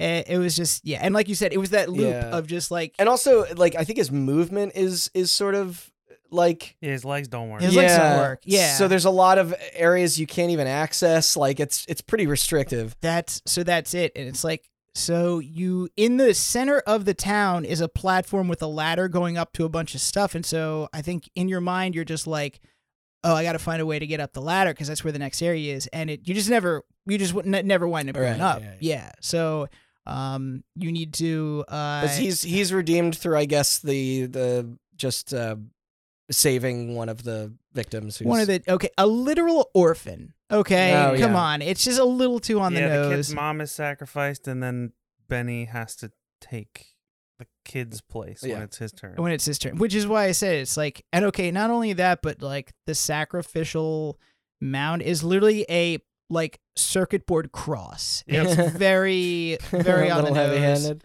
So, but you're right. It's like because But it's not even like he even dem- like is demonstrates the the care or compassion. It's like the play, like you know, I don't know. It just like it doesn't even. it's not it's not a believable redemption for sure and it's like you and it's like the time pressure thing where it's like you kind of need to advance the day by sleeping to get to like the the lottery the next day. And it's like you think you've solved the puzzle correctly and only to figure out that it's like no you didn't solve the puzzle correctly at all. So it's like well what do you do? You just got to reload. There's no there's no way to to which is very like you said like very very point and click adventure. And also, he's an ape man, so he can't talk to anybody. Yeah, so you, you don't even get a lot of good internal or external dialogue you're from right. it. Like, you're right. You don't. And though Am does save the chapter. He does. Yes. So uh, all around this this jungle inside these caves are monitors where Am kind of talks to the cave people like a la Big Brother. yeah, Uh, and h- the dialogue for for him in this chapter is just just absolutely hilarious. he is such like a he just has this glib, dry well, yeah, it- it's because to him this is just like a stage play that he's Yeah. orchestrating. Like it's just Yes. kind of. So and it's like I remember you, Randy, like we were listening to his dialogue and you were just like, What a dick in the ass. Like and it's it's so true. It's so funny. We laughed out loud yeah, uh at some of the stuff that Am said. Also, this is the chapter that you learn about the um the Russian and the Chinese supercomputers that Yeah. are they're, Right, they're yeah. kind of buried in Am's, I guess, subconscious. So he's kind of not aware that these people or these computers are there, but they are the ones who are like, the, we are the reason that you can like beat these psychodramas nobly because we are Yeah. fucking we are fucking with his designs and we're giving you the option to play it nobly. Otherwise, it would be you know there wouldn't be an option it to. it to earns win. its purpose, but it's it's by far like the. It, it Yeah. also took us the longest, I think, to complete. We needed a guide. Uh, yeah. yeah. No, this was actually the one chapter where we actually had to refer to the guide like to beat it. Yeah. Yeah. We couldn't we couldn't like we had to rely on it heavily. So uh funnily enough, actually, uh for the production notes, uh David Sears, the one who did the concept proposal, says that this was his least favorite storyline. Okay. So As he agrees Uh, with us. he says someone much later reminded him that Benny was the most altered of the characters and that he was gay, which prompted him to look back and realize there was a lot of lost opportunities writing this story. He says he remembers including that Benny was gay, even though he had a even though he also has a wife in his version of the proposal. Mm. Um, but that apparently when Mullich and Ellison went to translate his version of the story, it's nowhere to be found. Yeah. And so he's like, it was just dropped, and he's like, I regret that because a person confronting their closeted homosexuality would, would have been, been, a lot more impactful. And an than- yeah. amazing storyline in '95. Oh my god, it would have been. It would have. Yeah. Instead, it. Yeah. It was. It was. It's a lost opportunity. That Yeah. that chapter sucks. Yeah. So, but yeah. Uh, But then this is my favorite.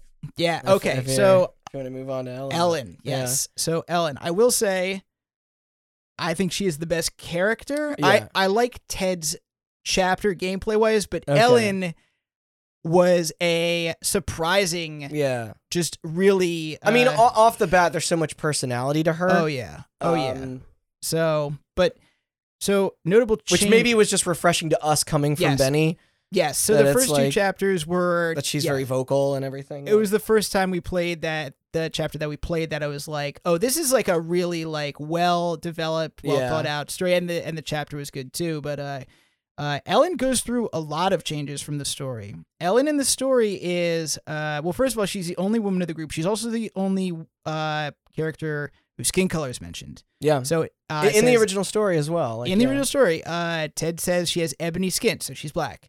So she was a, a black woman in a video game, and also in the story, her role in the story is that she is a once chaste woman now turned hypersexualized by Am. Yes. Uh, yeah. She's notable for the fact that one, she has a lot of interaction with the other characters because she has sex with all of them kind of on rotation.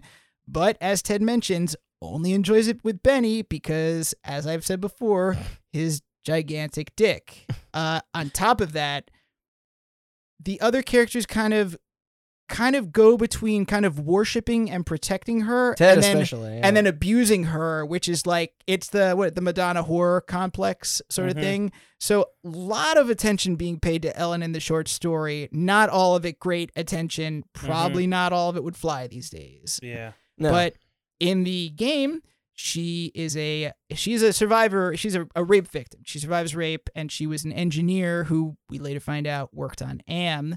Okay, and she Am is sent her into this bright yellow e-waste pyramid. yeah. he intends for Which it should be noted that she also is a uh, uh, has a uh, I guess it's a chromophobia. I had to look it up uh, of like a fear of certain or getting a response of certain uh, like colors. yes, So like in Which- in her case, uh, yellow. Yes, Should be noted that the yellow is symbolic. Is a Yes. symbolic color to represent anxiety, anxiety. Yes, and post-traumatic stress. Yeah. yes, absolutely. And so that was yes, that And is sh- actually yeah. And she's also claustrophobic because the well, the rape happened in an elevator. elevator. Yeah. Yeah. Yes. So, uh, and so I mean, this chapter, it's like I can't say enough about this chapter. First of all, how different it turned out to be from the story, but also, it's incredibly bold and Yeah, and, and- uncomfortable. and also, uh, how incredible Ellen was as a character, like how they wrote her for the game compared to the story. In the story, she's mostly a sex object, I think. In the story, in this, she's kind of she's heroic Because in the because game. Am Yeah. makes her that Yeah, though, like uh, yeah. you know. But yeah, in, in the game, it's like it, it all is leading to you confronting your yes, your, your rapist, and then And like what a scene that turned out to be. Yeah. Because you do, Yes. Am intends for Ellen to relive her rape over, and Over and over, over. eh, but instead she confronts the rapist and conquers him, and it's spectacular. And and, Yeah. and they did a wonderful job. Also, I genuinely just enjoyed solving the puzzle to this. I yeah, felt like in that we- like Egyptian temple in the kind of Egyptian thing, temple yeah. thing. Uh, Ellen, like you said, has a great personality. She's very well written. She has a very vibrant personality. She's funny. She's funny to listen She to is, talk yeah. to. Yeah, she's a likable character. and she's very like technically competent in that like you So- like Well, she's an engineer. yes, so, of yeah. course, yeah. that and that is really i mean i respect that level of writing it's like it was probably one of the first video games where you could you would play as a black woman Yeah. who was a survivor of rape and she was an engineer and a talented engineer this is like yeah. she was a she's a groundbreaking character for 95 Absolutely. i i thought it i thought it was incredible and on top of that i think there are a lot of very satisfying revelations in her chapter regarding more of am's backstory you talk to his like one of his uh oh, the co- other the failsafe? It was i thing, think it was was a component it was his innocence so Right, it was like yeah. it, he, it was shut down but really he was kind of stored in like the But it's like- showing you a weakness in his like yes and so Yeah. that's cool and also you find out that ellen helped program parts of of am which In it- is In Yeah. addition to that, it is, I think, one of the best chapters in terms of like aha moments, which is always good for one of these point and clicks where it's That's like, very true. Oh, here's a computer. Oh, there's a disk tray that's open. Oh, gotta find a disk. Then later you find a disk. And you're like, aha. It's almost like a Resident Evil. Like yeah. Oh, yes. Oh, here's a robot, and he won't let me past this certain point. And then it's like you find a mug, and then you have to put water in the mug and throw the water on the robot, Yeah. and short circuit him, and and then take like a servo out of him and put it in another computer, and it's like all these it's like telegraphed well. Yes. As opposed Yes. to like Benny's. Yeah. I I really enjoy. as and opposed to Benny's where it's just like, hey, get a piece of fruit. All right, feed it to this person. Now get a piece of fruit. Feed it Yep. to that person. Get a piece of fruit. Feed it to this person. All right, now the fourth piece of fruit, they're gonna chew and spit into your mouth because you're too weak to chew. Yeah, that's yes, exactly. Wow. Yeah. Okay, this guy all he thinks about is food. Now I have food. No, you're not supposed to eat it. What you need to do is get this woman to pre-masticate it back into your mouth, and it's like, oh god, why didn't I think of that? Yeah. Yeah. So yeah, we did it- think of that. It didn't work. That's when we had to assault the guy because we were doing it right, but we were doing it in the wrong Yes, order. wrong Yeah. order, yeah. You need to give it to the child first, then the mother. Mm-hmm. Hint, hint. Have you ever played this game? Look, look up Benny's chapter in a guide. So, uh, I think this was definitely the part of the game where I really got engaged with the storyline. I was like, I really want to see where this goes now because I was very impressed with this chapter. I loved Ellen's character. She's my favorite character Yeah. by far. no, for I sure. agree. Um, and so David Sears confirmed that a black woman in a video game suffering the psychic fallout of being raped was intended to, like, kind of evoke Mm-hmm. kind of a groundbreaking feeling. I think our Ellis Harlan Ellison knew knew that it was like this has not been done in games before, and I mean, hasn't been done much since either. No, it's a touchy, you know, rightfully so, So- touchy subject, This uh, so this will get ready for this story. especially to approach this level of, of thoughtfulness. But um, Yeah, but wait, get ready for get ready for this story. Holy shit. This is like a punch to the gut. Sears wrote the dialogue for the rape scene across several late nights while his infant son was undergoing chemotherapy. To quote him, one time we shared a room with a teenage girl whose chances weren't good, and she knew it. One night she woke up terrified and had to speak to a nurse before she could, she would calm down. I channeled that memory whilst trying to imagine the terror Ellen would have gone through in confronting her rapist. Jesus fucking Christ. Mm. What the fuck? mm, Oh my god. Like you start out with his infant son is undergoing chemotherapy and then you Mhm. find out about this poor teenage girl and it's like, "Oh my god." Mm-hmm. Yeah, that's intense. Yeah. I read that story and I was like, "Wow, that is a good punch." So, but then so now we're two chapters away. We saved Ted for last since he was kind of the the main character. yeah. What's our boy Gorster up to? Gorister? so I like Gorister's chapter a lot too. I like the actually. in uh the uh where it takes place. It's the most like visually interesting. Yes, that is yeah. So You're like a fucking zeppelin over the it was like, a very desert. It's, entertaining chapter. So in the story, there's not much said about Gorister except that he was a social activist turned Yeah. apathetic and listless. Uh, in the game, he has his backstory has been entirely rewritten. yeah, So it's a lot more realized. it's a lot more realized. So in the game, he suffers extreme feelings of guilt over putting his wife in a uh, mental institution, locking her away. He feels very bad about it. Uh, so in the game, you awaken in a cot aboard a large unmanned airship or a dirigible, as some might call it. A What? A dirigible? You made that up. Dirigible. Dirigible? Is that it? That's A ze- a zeppelin. Yeah, Yeah. Uh, Am is apparently transporting Gorister to a honky tonk truck stop where he will be confronted by the phantom of his late wife, whom he committed to an institution, and even worse, his in laws, who make an appearance. So, yeah, very, uh, very David Lynchian, like dreamscape, uh, horror sort of feel. Just Yeah. very, very surreal sort of setting. I would Mhm. say so, and also I like I like the flow of his chapter. Yeah, it was like, good. A lot of good puzzles in this one. A lot of good puzzles. Yeah. Yeah. very much so. Actually, uh, David Sears or one of the David Mullich said this was his favorite chapter, specifically because he loved. The ending is pretty uh like Oh, it's wonderful. Yeah. Oh, it's wonderful. Yeah. So, I mean, the ending of the chapter is uh, you you cut your wife's heart out. Trade it to a spirit jackal in, in exchange for your own heart. Hog tie your mother-in-law, and then hook her up to the ship's power supply, and then blow yeah, up. like an action in just Yeah. spectacular fashion. Yeah. Like yeah, like And then as you're flying off, blow up the truck stop with a bazooka pistol. yes. It's like- what's not to like about It's this It's by far the most action packed like this. Yeah. Oh, it's and and Gorister. I knew nothing about Gorister going into this game, but he was a likable character. Yeah. He's got a lot of very good dialogue, a lot of very funny. It's very fun. This chapter is very funny. This one is yeah. yeah, it's got a It's lot of humor to it. It's got varied environments. It's got good puzzles. Yeah. Yep. And it's got good dialogue. And it's and it he's also like despite being kind of, you know, riddled with like kind of suicidal thoughts, like he's still like kind of Yeah, but God, he's got on top of like, you know, he's got like it together. He's yeah. keeping it together, which is good. I think this one, the story was very heavy on metaphor. I mean, it's all about hearts and guilt and like yes. you know, Oh well it's, yeah. it's almost entirely It's, metaphorical. it's very literalized. It's in- very in parts, but- literalized. Uh, and so I love. But the, this one is uh, enjoyable. Uh, Man, we really had a good cadence to how the order. we did Like, I'd almost recommend if anyone Yeah. listening that this should be the order you play Yeah, and so uh, let's see. There is uh, your father-in-law shows up at the truck stop, and unless you keep feeding him whiskey, he just keeps repeating the same dialogue. So you got to kind of keep him drunk, which I Mm-hmm. thought was funny. Oh, if you turn on the jukebox, one of the songs is just your mother-in-law yelling at you. Yeah. You lose sanity. Uh, oh, you, That's right. You learn the solution to one of the puzzles by reading the graffiti on the bathroom wall. It's to, it's just this chapter is is uh, a treasure. I Yeah. feel like, but uh, yeah. So I, I, think like Gorsters a lot. Yeah. so. Uh, David Mullich says that this was his favorite storyline. He found it the most metaphorical and dreamlike. I- Heavy emphasis on dreamlike. It yeah feels well, it's the most fantastical. Like, Yeah. you know, like. Uh, he also found the talking jackal very memorable, but he cannot remember if it was him or Harlan Ellison who came up with that idea. Okay. But he remembers it very much. Uh, which just brings us to the final chapter, which is Ted. So we played his last.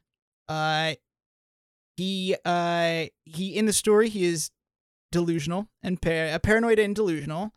This has been expanded in the game. I mean, he's more like of a character in this than in the. yeah, oh yeah, for sure. Well, that, that's why I, I think I said it. I don't remember in the last episode of this one that he he serves as an uh, as a like an audience surrogate for the short story, but in this one he's He's a character. He's a it character, almost feels yeah. like it's like it. He doesn't even have the distinction of being like a narrator like character. He's exactly just another. he's, he's character. on equal footing with everyone else because he does kind of rise to become a a, a bit of a hero and Yes. and you know Yeah. well not a bit Well, yeah. he actually is He actually, yeah. he uh, does. as opposed to this where he like you said he's a he's a he's a con man he's a con man. yeah yeah. So he's a schmeezer he's he's basically a storyline. He's a he's a yuppie con man who uh, in life he seduced and robbed rich women of their money.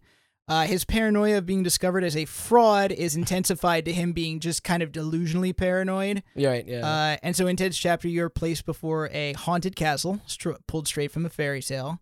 Am seeks to tempt Ted into betraying his fellow captives with the promise of escape to the service world, and by dangling that sweet ass in front of him, saying like, you know, it's just like, yeah, you want to get laid? Here you go. Which Have is funny because none of the other uh, of the five uh, or the are in each other's like sections, but Ellen is here like There is distinctively, which so much that kinda stands distinguishes out. this chapter. Uh, so much. So, first of all, uh, it's a very intricate storyline compared to the others. There's a lot of side characters. They're yeah, I'm actually almost surprised the game doesn't make you do this last. Like, It feels like a fight, yeah, Yeah. chapter, and it's yeah the only chapter where Ellen shows up. Or any of the other characters show up in any of the psychodramas at all. Uh, Ted, I don't know if this is supposed to be like his secret thoughts, but it's like apparently he's in love with Ellen secretly. I mean, who knows how genuine those feelings actually are? Like, Mhm. because it's Ted. considering Yeah, but um, uh, Ted essentially he needs to navigate a bunch of kind of Faustian bargains, which all these sinister characters, and he needs to uh, reveal the the overpowering temptation to fuck every woman through the floorboards in this chapter Oh, because yeah, the maid, the yeah, the maid. Okay, okay, I'll just put it this way. Fucking someone is the solution to more than one puzzle, uh, which is just just as is life.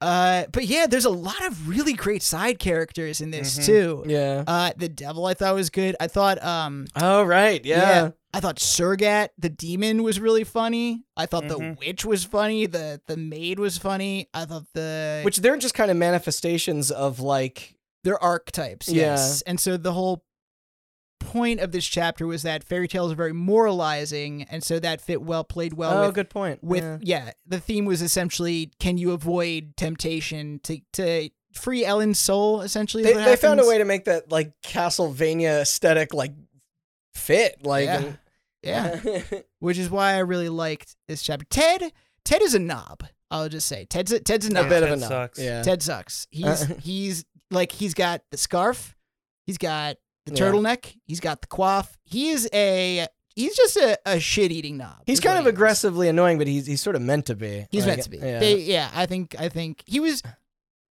he was a uh, a character that was enjoyable to hate. I feel Yeah. like he wasn't like annoying to the point where you're like you despise. no, no, that you don't want to play. It, it was just kind of like you're because we were just sort of like you know scoffing and rolling our eyes, but we're just like, but, Yeah, but we're I- in it. Like, we're in know- it. No, and I really liked. Uh, I think this is the chapter where uh, I think you were just like there was a.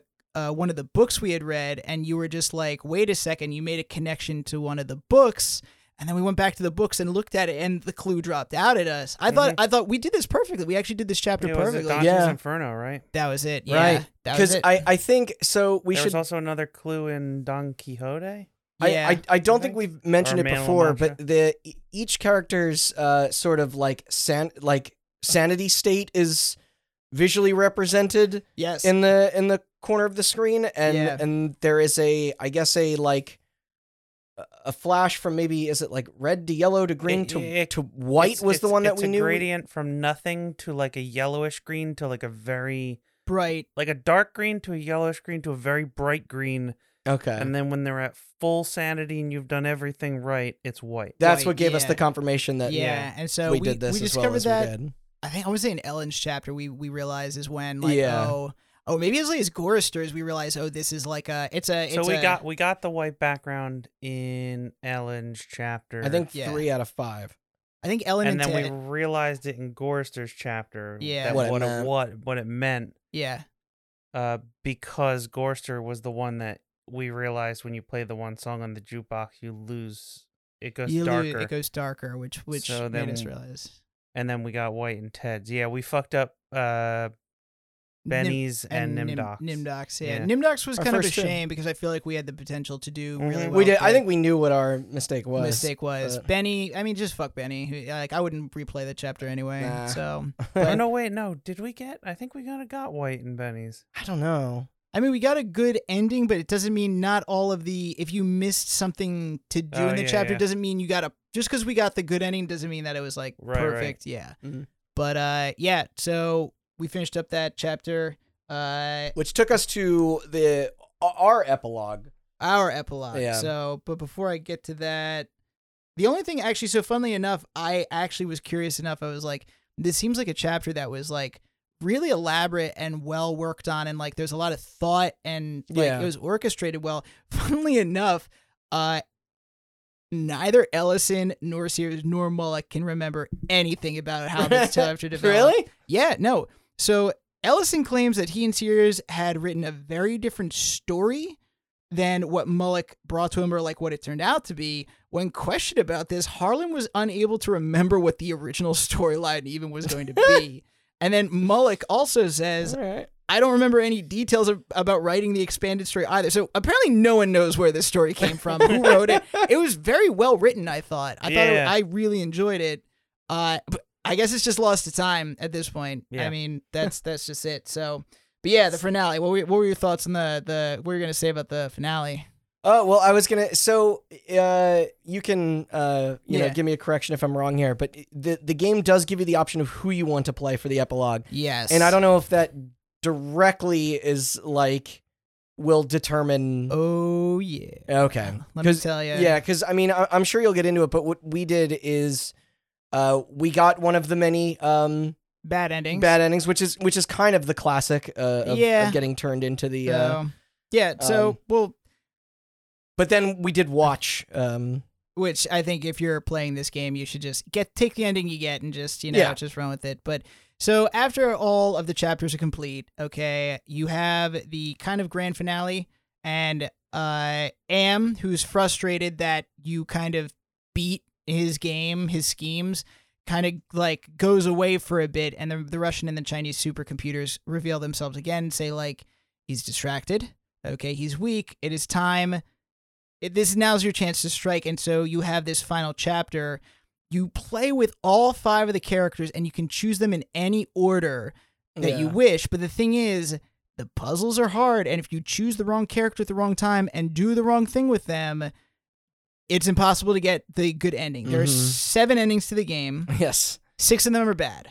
So, in order to get the good ending, And even the good ending is just the least shitty. yeah, it's the first. yeah, oh yeah, it's not even like a like a fantastic ending. It's uh, it's the best you can do. yeah. So, uh, so Am's memory. So this takes place on a it's a sprawling surface of a brain with a bunch of glass shards jutting out of it, which which is very, I think, very uh, uh, appropriate for Am's brain. Just a brain with glass in it.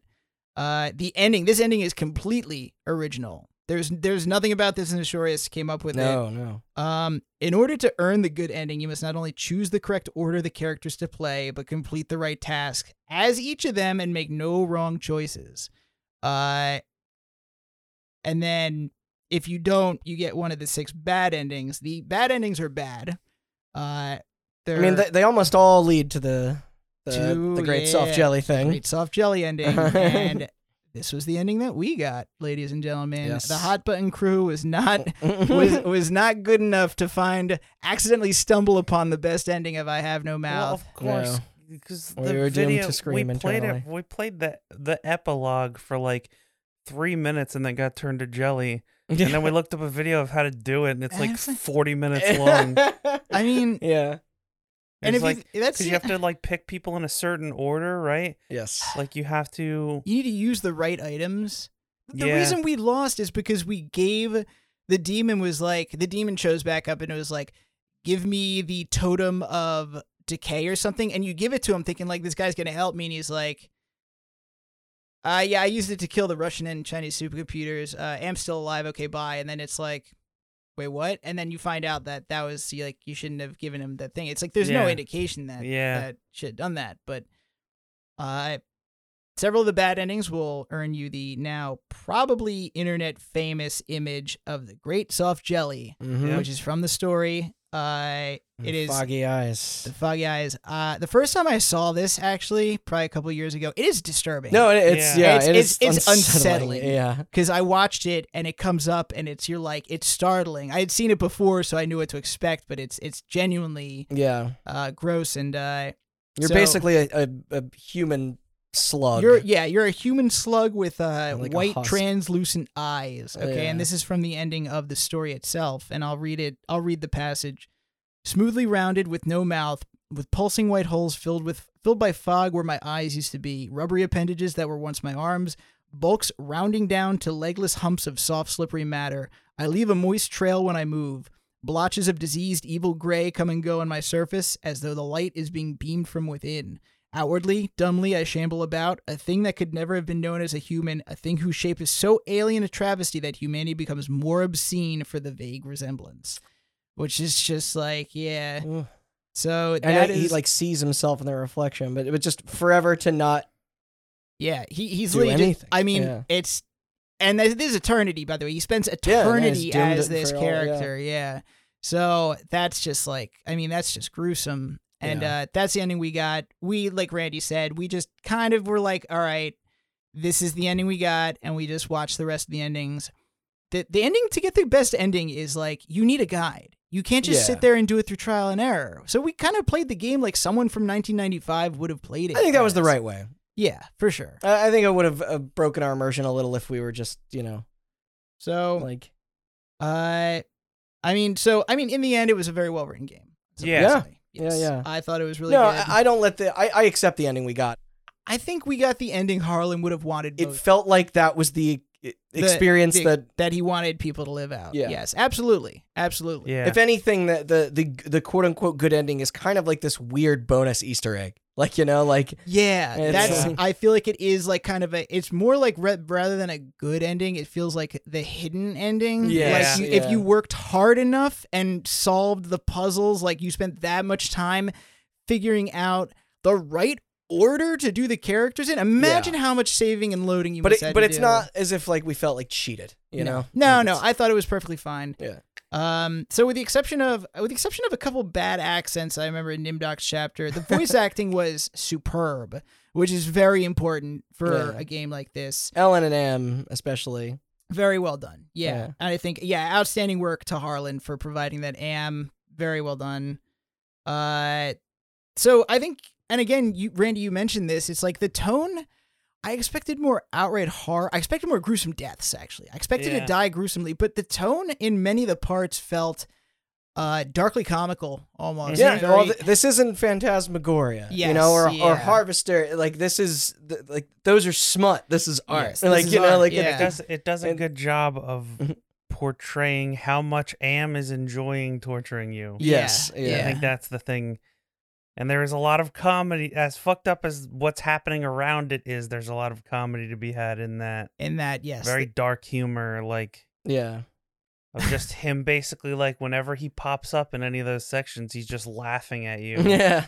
And Yeah. then like if you get one of the bad like the bad endings to one of the characters' chapters where you have to restart, he's like, Oh, poor Benny, I Yeah. thought better of you. Like Yeah. he's like talking down to you and stuff. yeah. But yeah, no, no giant, no giant hurricane bird.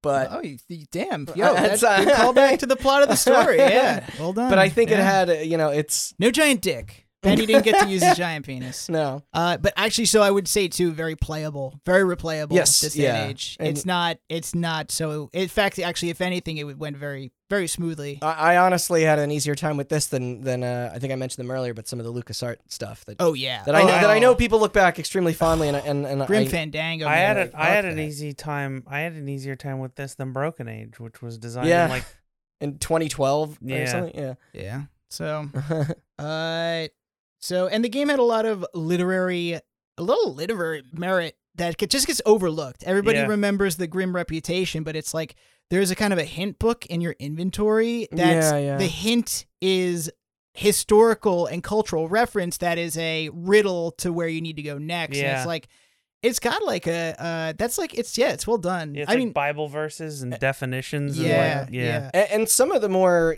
horrific things we described, a lot of it is more left up to your personal like Yeah. filling in the blanks of. Like, So yeah, no. So definitely, uh, if you were thinking about playing it, uh, it's worth yeah. yeah, it's no, worth we recommend through. it. Once again, It's like five dollars or something on on Yeah. GOG Steam. once again, very similarly to. Night Trap. Yeah, yeah, I Yeah. went in expecting nothing and was very pleasantly surprised. for sure. I mean, I expected more out of this game than Night Trap, but still, hmm I was very pleasantly surprised, just Yeah. like I was with Night Trap. agreed. So reviews. Reviews. Yeah, no, ev- everyone loved it. Oh, unconditionally. absolutely. Well, I mean, the Not a industry pro- loved it. Yes. and It's like- critics loved it. This was like a comedian's comedian, you know? where Yeah, The, the yeah. laughs come from the back of the room kind of Yes, situation. Absolutely. It was, it was so. Catered to a very specific type of demographic. It is, yes. And so, I mean, so it was praised by the industry uh in it because they recognized Yeah, no, uh, not only so. that the amount of love that was put into this game, but also many of them said it's like you tackled very taboo topics in gaming and it Yeah. it was it was bold. Uh so it was it did review very well. The sales were quite middling. Not Mhm. not atrocious, but you know, not what you would expect from, I wonder from what a the- big name. the reach of this was what um you know like what deals with with retailers they had for this to get know out what? there That's actually you know what?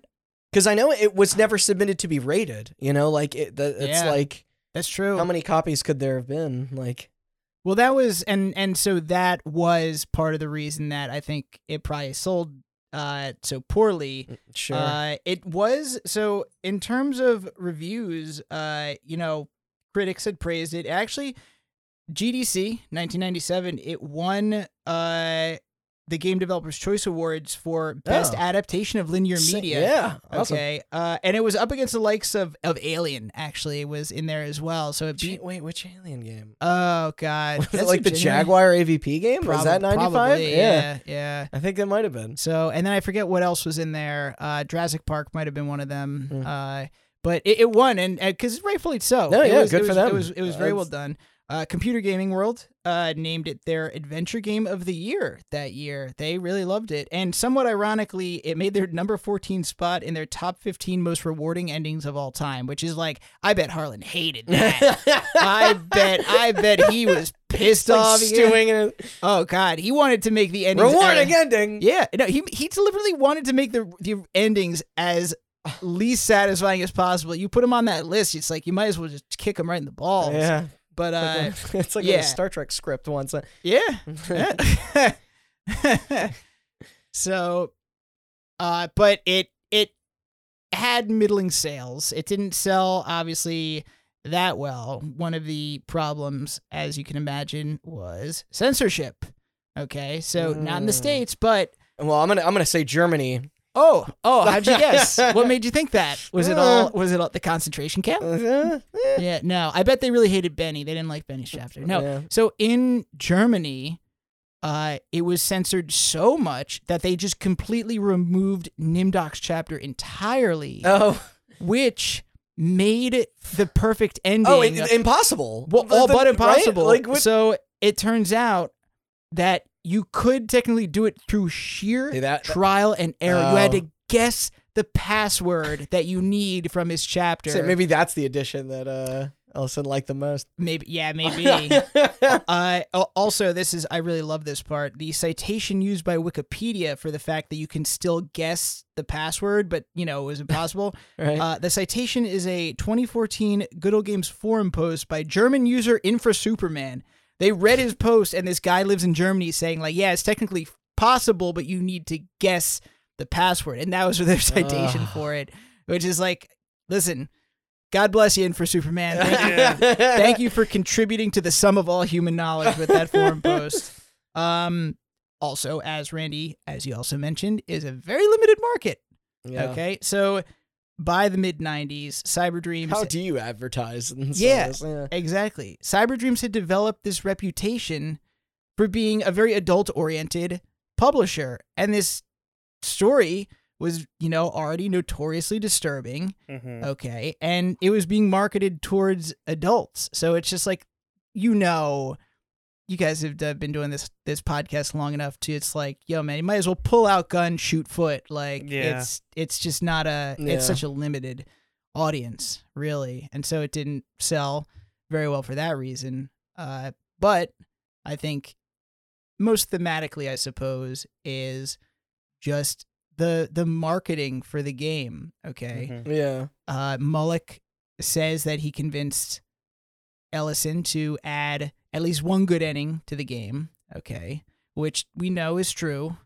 Okay, but as recently as a 2013 interview with Game Informer, okay, Harlan Ellison continued to insist that he designed the game to be unwinnable, in spite of the obvious evidence that you know we know that wasn't. Yeah. it wasn't. And the exact quote I created it so you could not win it. The only way in which you could win was to play it nobly. The more nobly you played it, the closer to succeeding you would come, but you could not actually beat it. And that annoyed the hell out of people. I think Randy, you already mentioned this as well. And in many ways, he was kind of right. The game's the game's ending is impenetrable. Yeah. Yeah, it's true. It's funny because he, like him saying, like the the you know the noble path is is the one to victory. Like, did he did he have kind of a perception that gamers wouldn't That's take those options if given the choice? But that's not that is a genuinely good question. Yeah. Actually, I think I think he not that not that they're upfront about like No, I think he designed the game. I think he wanted the gamers to play it nobly as possible because I think I mean it's hard to play the game. It's hard to get far in the game if you don't play it nobly. But I think that he wanted I mean, he what happened was he made this game as art, not a product to sell, you know? So it was just like he kind of got his wish. He kind of I think he would be pleased by the fact that the game didn't sell that well and a lot of people didn't really sure. No, But, I mean yeah. it's he's not driven by money or success. Like it's Yeah, yeah. And think about this too. In he doesn't want anything to come at the expense of of his artwork, Yeah. yeah. So I mean, he got his wish. I think. I think he. I think he. He probably got the product that he wanted. yeah. And if you think about it, in this era of the then nascent internet, you like coming across a guide to this game would have been tough. Coming across another soul who bought this fucking game and then managed to stumble through its Rubik's cube of an endgame. There's probably some good like now defunct forums out there from the Yeah. mid '90s of like I was just thinking of of Usenet. folks like figuring this shit out. I was like, imagine digging up these Usenet posts about like, yo, did anybody buy this Harlan Ellison game? How the fuck do you beat this? It Yeah. is. That's like the type of thing where it's like you figure out the solution by like going on forums and chat Yeah. rooms and stuff. that's so, I mean it's like a Fez or PT, you know, like Yeah. so many years later. Like so. But bottom line, you know, I think Harlan got what he wanted. It didn't sell very well. At least it didn't bomb. I would say, which is you know better than you know it. It, it having middling sales. I mean enough for Cyber Dreams, I guess, to uh, Well, develop two more. two more games Yeah. and survive for two more years. Oh, And that brings us '97. Okay. that brings us uh to our the next part of our story because as you shall see I have no mouth was basically their magnum opus. Yeah. Okay. So then they developed uh, what Croc Two or something. yeah, yeah. I love the examples that your brain comes up with. Like it's just like you think like what's a mediocre game from the 90s? Croc 2. It's like, well, I guess you're right. It was very mediocre. Yeah. No, don't reward him. Sold the flip.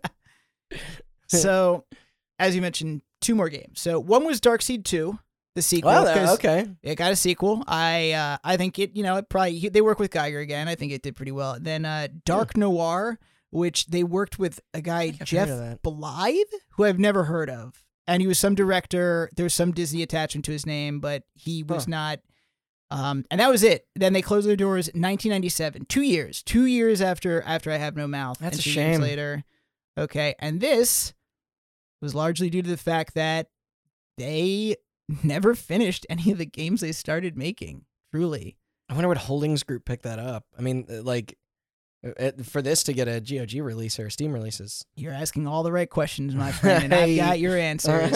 so the thing you need to from the very start cyber dreams they kept announcing games and then just they got very far into development and then just never eventually publish them or release them okay and this happened multiple times seven years nine announced games that just langured in development Man, how many people were on staff there? Well, like, just Yeah, I think that was the work? problem. They Yeah. had a very small staff. Um, rather than over time building the in-house talent, I think it stayed kind of a small company, and so all these projects, ambitious projects, got started and never finished. Their first game wasn't even Dark Seed; it was a game called Enforcer that they announced, and then it got through some sort of thing oh, t- through some way through development and then they never finished it and then Dark Seed came came after and that was officially their first release game in 1992 they announced a Gary Gygax collaborated RPG called Hunters of Ralk. Gary Gygax is the Wow. biggest name Mhm. in role playing. Yeah. Okay.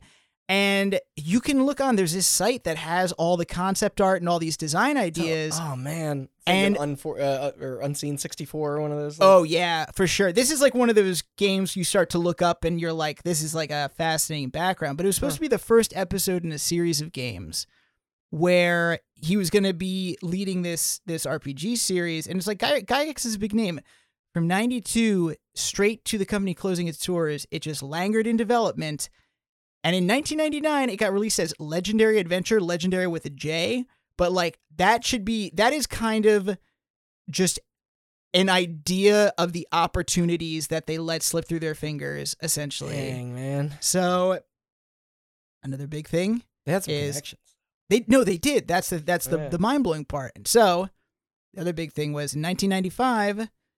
Uh, it was obvious Cyber Dreams did not have the manpower to develop these own games, and but they were very good at connecting these celebrity artists Yeah, with the developers and game designers that they could work with. but And- also the the tech was increasingly evolving too. Like point and clicks were uh, at, by ninety seven like kind of falling out of fashion. Oh yeah, oh yeah, for sure. And they did try to Or experiment, at least with, PC adventure games in general. Like they did try to experiment with other types of Like games direct that control character control or something. there was one. Yeah, there was one first person uh, fantasy Oh. game. that's Uh, I I have it written down here somewhere. That okay. Elder Scrolls One. It, it kind of looks like Elder Scrolls 2 actually Oh, is what I would say. Okay. Yeah, but uh uh in 95 uh it was kind of obvious that they're they were best at doing the third party publishing and who knows how to steer a company better than investors. Oh boy. Oh boy. They forced a management shakeup and placed their own hold on, I have it uh, the wording is just delightful. Okay. Uh they placed their own where is it? Turnaround management team in charge of the company. The founder, Patrick Ketchum, I don't know if they kicked him out, but he was out the door a year later. Yeah. And that is like, dude, if your company's five years old and your founder leaves, it's like you might as well pack it in, man. That vision's just gone. And so for the next two years, they kind of just like kind of tried to mimic the company's ambition with varying degrees of failure. The last real big name they would ever get, Wes Craven, Principles of Fear, came in Oh, '97. fuck. yeah, yeah. Uh, and this was yeah, right when Scream was was around the corner in '97. Fucking a. yeah, so Ninety six. Yeah, Uh, Nin- yeah, '96. So it was like that was a big name. The other nine games had talented artists attached to them, but then they weren't celebrities. No one had heard of them. So it's like I feel like what happened was God, little did they know there'd be like a demand for this type of game Yeah. again. Oh yeah. Oh, it's really it's crazy. Because And now you're so- seeing a, a real return to form for. for that type of of content. Mhm. So, but yeah, Wes Craven's Principles of Fear was two. It was a day late and a dollar short. The company closed its doors in '97. That's Uh, unfortunate. this would kind of I have No Mouth would kind of go on to be like their last big hit. So, the real big failure was the fact that they needed to build out their in-house talent. They didn't. They kept contracting the work out. A lot of these opportunities just slipped through their fingers. They okay. I also want to point out a lot of these games that they were developing. Uh, one of them was in an alpha stage and was leaked. Another had a downloadable beta. Okay. Uh, the Gygax game was advertised in a magazine. These were games that were far in development. These are not just concepts, but like they were in some state, completed state, and just like and they, just never to, published They just them had to kill it. Like there were two games Ares Rising and Blue Heat, which I've never heard of. They actually managed to see the light of day because after the bankruptcy, they were sold to other publishers who just published them. They just like, it's like they were like close to being published, and some other publisher was like, fine, we'll buy it and just put it out. Yeah. Huh. So, but yeah, I had no idea. Like yeah, yeah. Huh. So It's very reminiscent of Telltale. Uh, it, I almost brought that Oh, up earlier. It, That it just like the the working with properties and kind of like ballooning to more than what you're capable of. Like that is such an apt yeah, exact metaphor. Yeah. Well, the only yeah. difference is that Telltale kind of ballooned too big. They kept growing their staff. yeah. To the they, point they, where- they relocated their offices to yeah, to the like, point where every game was like make or break, and then they broke. they broke. Yeah. Right. really No was Stranger Things uh, partnership was gonna save them. Yeah, and Cyber Dreams was probably pretty much the opposite. They failed to balloon, and then Yeah. therefore there was literally just no one to fucking finish these I yeah, know, half there's finished just games. so much on the table though. Like It was so much on the table. That's- it was, and it's like sucks. yeah, they were gonna make a one of the games was a an adaptation of the 1995 movie Species, which Giger also apparently worked on. Yeah, I know. Yeah. I've seen Species. yeah. So, but like. Uh, so yeah, but like the Gygax collaboration, like that could have like that was such that a missed potentially could have uh, Yeah. turned everything around. Yeah, So- for all we know. Yeah, so I mean, uh Mike Dawson, who I've mentioned several times before, the game producer who, you know, apparently went into a had a mental breakdown, but in a post-mortem, he did say uh it was an inventive strategy that they pursued. Uh it was a shrewd move by which not only the art of the artist was used, but their celebrity was leveraged. And that was Okay. like a thing. And that vision of like using celebrities I think once the founder left, I think the new management team really did a pale imitation of that because they brought in like there was like a mystery novelist to write a book, but he wasn't famous. I had never heard of him, so it's like you can't just bring in talented artists. These people need to be world famous. That's what makes these and, and also when you say celebrity, like they're not using their name, like they're not exploit. Like it, it is totally like no, no, no. a collab, a That's- yes. collaboration. Like, that is well. That's what he Yeah. what he meant was that, that be a part like- of every step of this process. And, Yeah, and that's why you said it was a, it was a shrewd move. It gave the artist the chance to to to like show off this work. In which case, it's like you Yeah. aren't just using their name; you're using the the art that they made. It's it it's they know they, they, they were very thoughtful and it, Yeah. and like So uh, I speculate that maybe some of the reason these games were left unpublished is maybe there was a bit of a perfectionist streak in this company where they were like, this doesn't meet.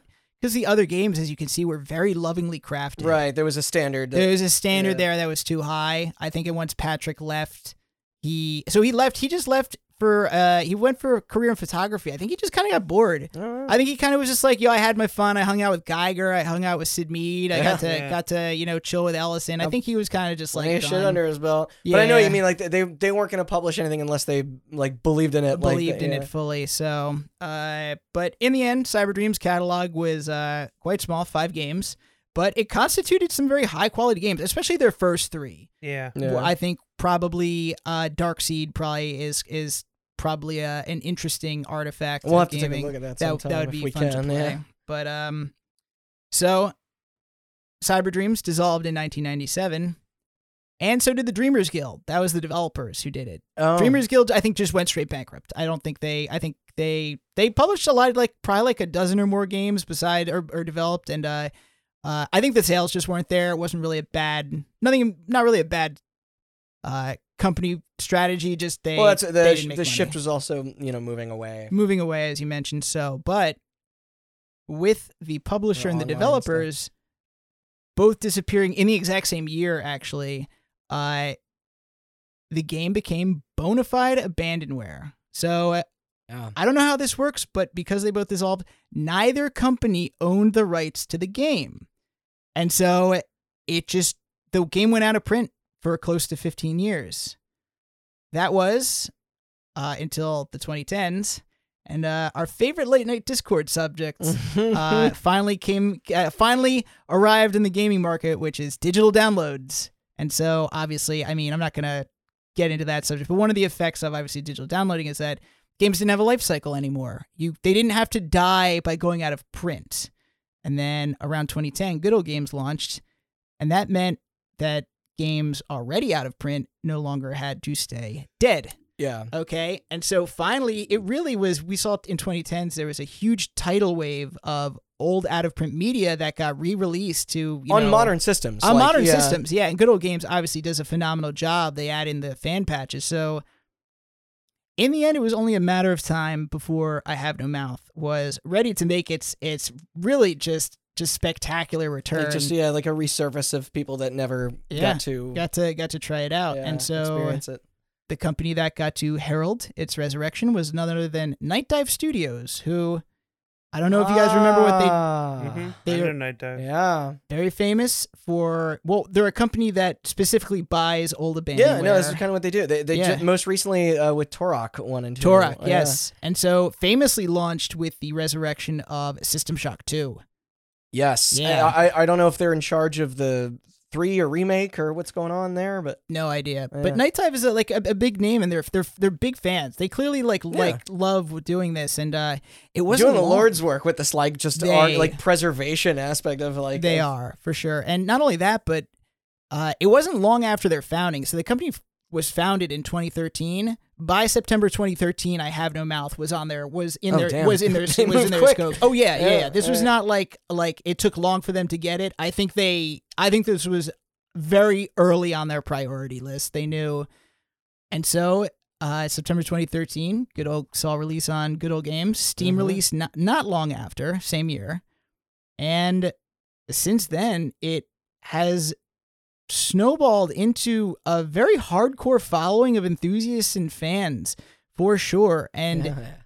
funnily enough when it, it once had difficulty uh, with its disturbing content and shocking material it's found new life among an audience that is not only uh, desensitized to its shock but now actively seeks that shock out i feel like yeah I- I- yeah. yeah, no, no, Yeah. I yeah. So um, Night Dive is doing the System Shock remake. okay. okay, yeah. So No, that's why I said I was just like, uh, uh, nope. That you described like it's j- just you know, you want you want to dabble with uh, the the the darker side of, of gaming. It's oh yeah, I think people nowadays it's where you go. That's how you. Yeah, they fascinated. They eat that stuff up with a spoon these days. It was like it's almost too good of, to be true of a game to find. You know, same with Harvester. I think is like you said, yes. very good. Um, so uh, it's definitely it is it is uh, it has definitely found a new life. I think it's probably getting now getting the attention that it deserves. it's uh, you know, it's. I was thinking. Night thinking. Dive also re-released Harvester. Yes. yeah okay yeah. I, I think I'm gonna play that game. I think Phantasmagoria might have been them as well. Yeah, And Night Trap. And they Yeah. also did the recent remake of Quake that just came out. Oh, that's a good remake. Yeah. all of They these know what they're games. doing. all those games you just mentioned, Harvester, Phantasmagoria, Mhm, it's like mhm. those are like yeah, those are ripe for the picking. I, I for- will say that, I- and that I have no mouth is like the perfect thing uh, to like to be remade. Yeah. Like I, I really like one day maybe. I just I think guess you'd have to find the. I think it's estate. primed to be like, because you can you can keep intact a lot of those those elements that uh, Yeah, you know yeah. Ellison had, but then that are, that are still relevant, but just Give it a modern treatment. Yeah. Yeah. Uh, so punch up Benny's chapter. yeah, yeah. Actually, well, I Yeah. mean, imagine doing redoing that chapter with the uh the better storyline of of him coming to terms with his homosexuality. Like, what if he was? What no, if he you're was a closeted gay man? Mhm. Like, and that was his thing. It's like, Yeah. yeah, that would be E- interesting. even if it wasn't in the uh in the gaming space it's like i'm Yeah. i'm kind of a surprised this never was uh Yeah, the novelization no attempt to revisit yeah or or just the like novelization novelization of the game or or of as the a- game from you 1995. know, a tv Yeah. show or film even you know it's Yeah. So They should I- turn it into a first-person shooter. That's my that's my input.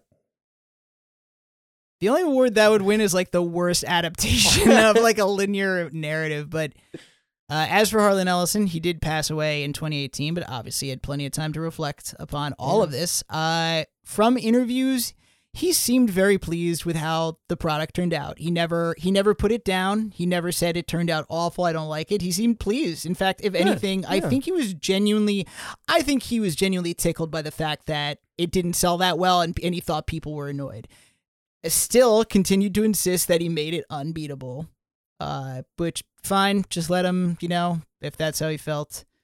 Um, in terms of sales, yeah this is this i kind of like i want to know. I- mean is that information out there?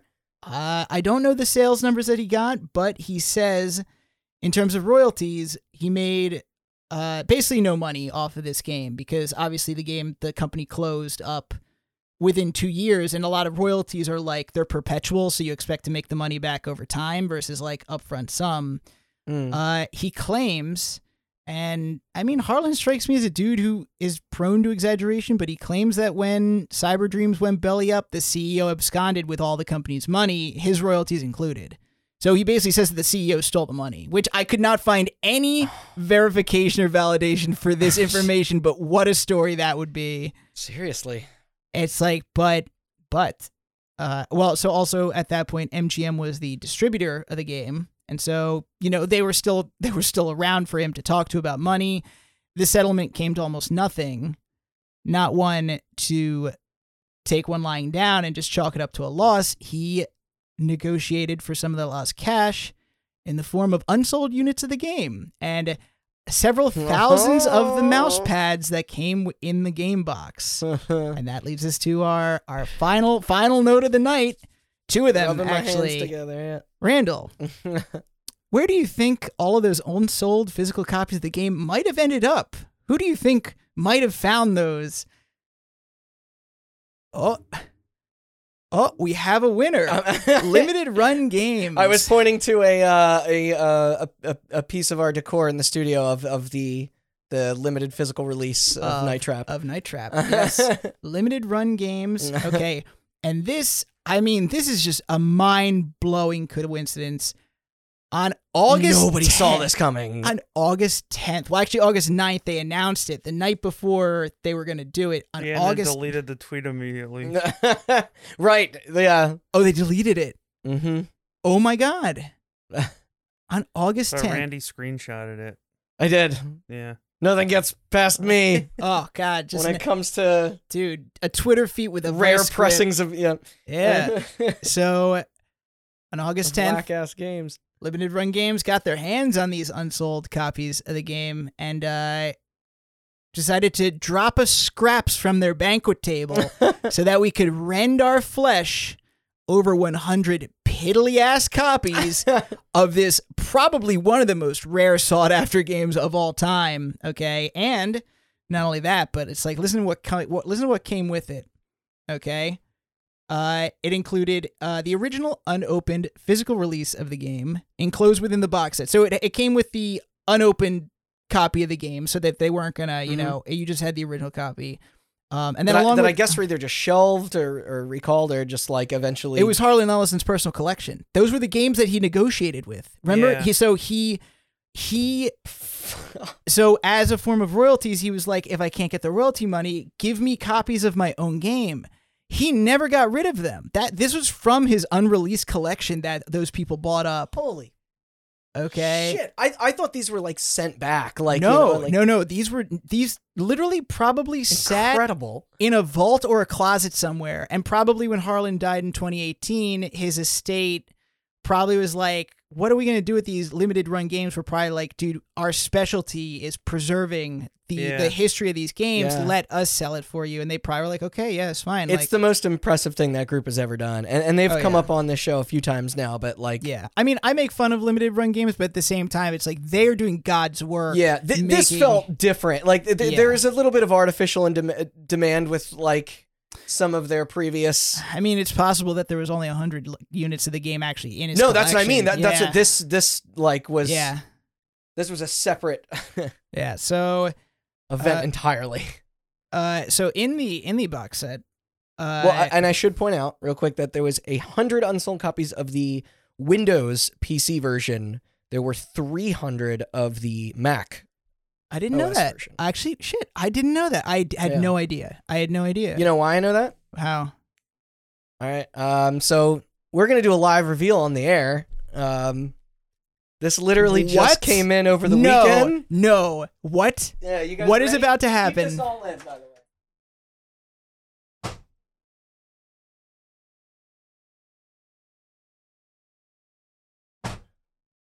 There is no fucking way, An audio unboxing. ladies and gentlemen. He is pulling out. The dog is very excited. Oh yeah, fuses. You. Oh my God! It's glory. Oh, Wait, let me see. Lee, Holy crap. I don't fucking believe it. Oh, Oh, my God. it has the speech on the back. Dude, that is one of the most beautiful boxes I have ever seen. I know. Oh, I, I've been sitting here stewing. I've like just. how did you keep that in till the end of this entire recording session? you are the man. I can't believe you. Dude, I've been so like just. When did goddamn that come jacked. in? I was just amped to, just for you all to see this.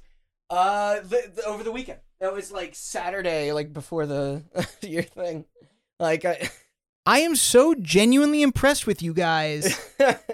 That is insane. yeah, I oh my god. Dude, so you now realize that maybe That he is- held it. that's li- maybe yeah, that came from his collection, man. Yeah, Good for you, man. I am floored. I yeah, I- and uh, I guess they were uh limited run put um put them out for two hundred, and um yeah. I, I was lucky enough. So the the Windows copies went up technically four or six seconds before noon, and were yeah, and they were gone. immediately. Yeah, they were gone. These stayed up for slightly longer. Um, uh, here's one at Mercari right now going for 980. So as you can see, uh, scalp Oh scalpers and flippers. Uh, you found a copy of it on jumped on this shit fast. No, no, no. Well, I found a copy of Mercari. They, they just started coming in. Oh god. Um, yeah. Usually limited run stuff uh, takes a little while because they have to, you know, actually produce them. But because these were, you know, that's incredible. there, yeah, that, that it, it didn't take too, um, it didn't take too long. But Randall, I, uh, uh, just it's a I am piece of gaming history. We we wanted this artifact. Me and Austin discussed it for you know, yeah, for no, the room. I think this- are you gonna you gonna gonna place it up on your trophy Oh, case? yeah. Uh, yeah. You bravo. Was- you, you knew about this? Oh yeah.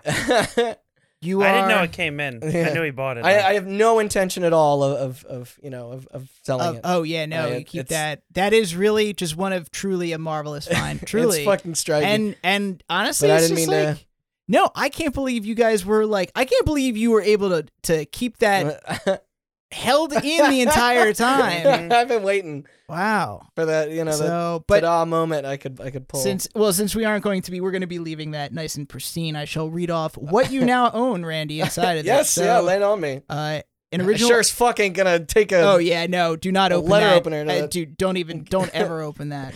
So. The original unopened physical release of the game enclosed within the box. So within the box there is a 95 yes. copy of that ga- of of the box itself Yeah. in there. Uh, it comes with a mouse tell. pad bearing Harlan's face, so one of the mouse pads. uh, a hate you USB know. drive, so just a USB drive with hate yeah, printed and it's on a the little side. goopy looking. It's, Yeah. it's weird. Yeah. Uh, a face mask, of course. Oh, Yeah. uh, that's uh, yeah. Very relevant relevant. at the time. So yeah. A foil sticker, an enamel pin, and an individually numbered lithograph. So basically the number of the the collector Gotcha. item. So right. and to Shame, top it all off, at that sticker.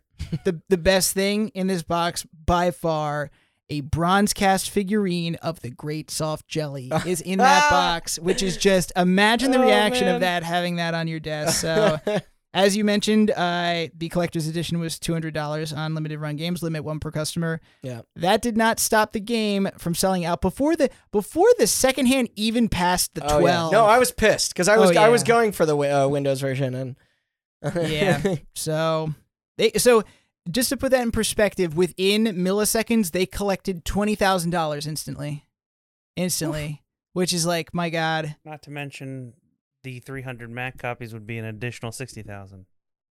Oh my there god. you go. So 80,000. I wonder how much it Within cost them to buy the unsold units though, because if they made eighty thousand dollars, how much do you think it cost them to pick up the games? I don't know. Because a, a lot of limited stuff uh, th- are usually between 3,000 and 8,000 units on average. Maybe Yeah. some some of the earlier ones a little less, some of the, the more popular ones a little more. But Yeah. this was a, a special kind of like. Oh yeah. so I mean, again, goes to show you the popularity this game now has. I know. I Yeah. wasn't expecting, and uh, like because I, it's funny. Uh, full disclosure, I was actually in search for a, a physical uh, edition of this game prior to that announcement It because was- because I, I wanted to find you one. Yeah. And, oh, and and oh. yeah, and like Yeah, he Uh, was for gonna like get- a he- gift. He was good because we. Full disclosure to the audience, we've had the idea to do this episode for quite some time. quite some time. Yeah. We saved it for Halloween. Um, and yeah, me and Randy were looking up physical copies. Of, was that for Matt's birthday? I think so. Back in May, Was it tough to find? It was impossible. impossible. I So- found There was one- one eBay listing for nineteen hundred bucks or Yeah. something like that. My that. God. I found Yeah. two. I found another copy. There were two copies. One was sealed in the box, the big box with the mouse pad Yeah. for nineteen hundred, and the other one was just a jewel case yeah. Oh, with the yeah, none of the game other goodies inside. with yeah. for like a couple hundred bucks. That's Yeah. still quite a lot for a Yeah. jewel case. Uh-huh. Yeah. So And then all of a sudden, when this happened, There- there, those even there were like people who were like, "I own that; it's worth two hundred bucks," and there was like more listings of the original. wow, wow. Uh, yeah, that But- makes sense. Yeah, yeah, but a lot of them are missing the mouse pad. So, they but are. Yeah, that's true. Uh, so well, well, we know what happened to the unsold units of the game. There's one sitting literally right in front of me right now. uh, but what about the mouse Yeah, pads? hold it. And this is uh this is also a very very funny story. Feel its uh, power. So Harlan, he got the mouse pads. He decided to simply donate them to the Los Angeles Science Fantasy Society. He was probably Oh, close. him. he was probably cool. close to these people. A lot of sci fantasy and sci-fi authors get close to like these societies because they're you know they they're his fans essentially. Yeah. Uh, so this society was responsible for the uh, running the North American Science Fiction Convention, also in Los Angeles. And so, what did they do with them? They gave them away in these swag bags of the 1990, 1999 expo that they had. and so they just gave them away, which is like, if you think about it, a mouse pad is like, that is what you get in swag bags. That's Yeah. it. And they just get, they just They didn't have them to set an alarm in their phone to, uh, to- Yeah. Yeah. desperately. Yeah, no, they didn't have to claw their way through through a hundred other people to get their uh, to get their mouse pad. fucking bots. But uh, so once that was done, they they filled all the bags that they needed. Um, they still had a bunch left over, and so what they decided to do with all the leftovers were collected, and a couple of very talented people made an outfit out of the mouse pads. Actually, uh, and it was a full costume. And one of the creators, her name was I have it here, Colleen Crosby.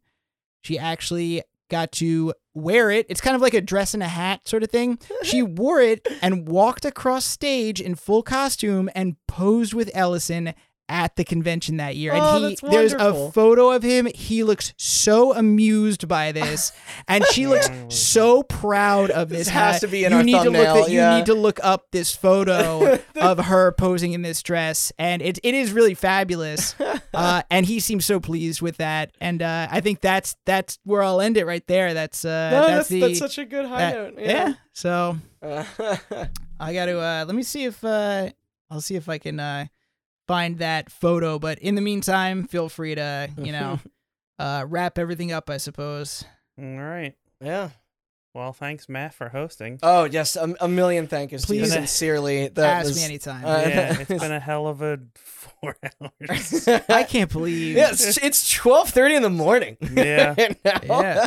Wow. But um, and thank you all for listening. If you want to know more about some of the other stuff we mentioned, or any, we got. Oh yeah, this is just the beginning. we're coming up on That's- hundred episodes. yeah, yeah, you are. Sometime next year, we got like this will be like 90, 91, something like that. Um, yeah, we're getting there. Uh, you can find all of our episodes and more, and the Halloween episodes to come, and our anniversary coverage and our game of the year coverage, Yeah. all that. And if you're into that creepy stuff like us, then then dig Yeah. uh, dig into our 2018 and 29 no 20. How long have we been doing this? 2019 and 2020 Halloween. Yeah.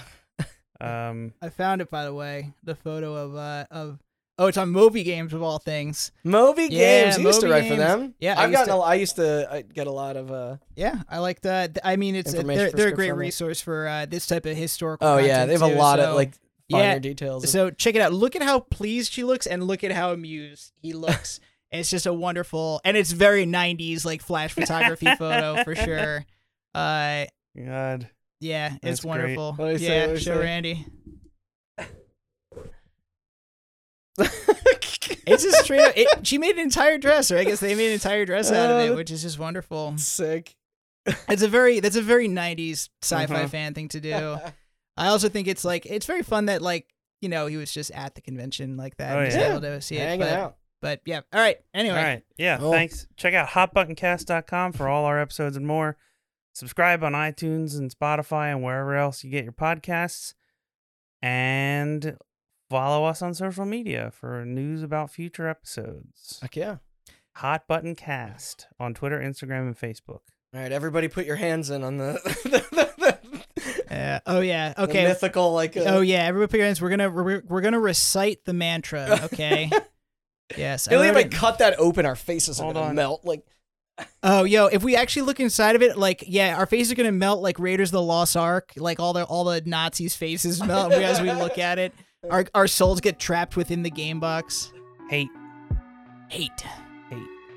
It is so yeah, it really is like what a marvelous looking thing. It's all it's all foil and shiny and on the back of it is just the the hate speech from the monologue that we had mentioned. So Mm-hmm. all right. Well, thanks for listening. if uh, if this if this uh, episode comes out well before Halloween, happy Halloween, everybody. Yeah. Yeah. No, it's not gonna come out before Halloween. Not soon. Goodbye. Goodbye. Good night, everybody. Good night.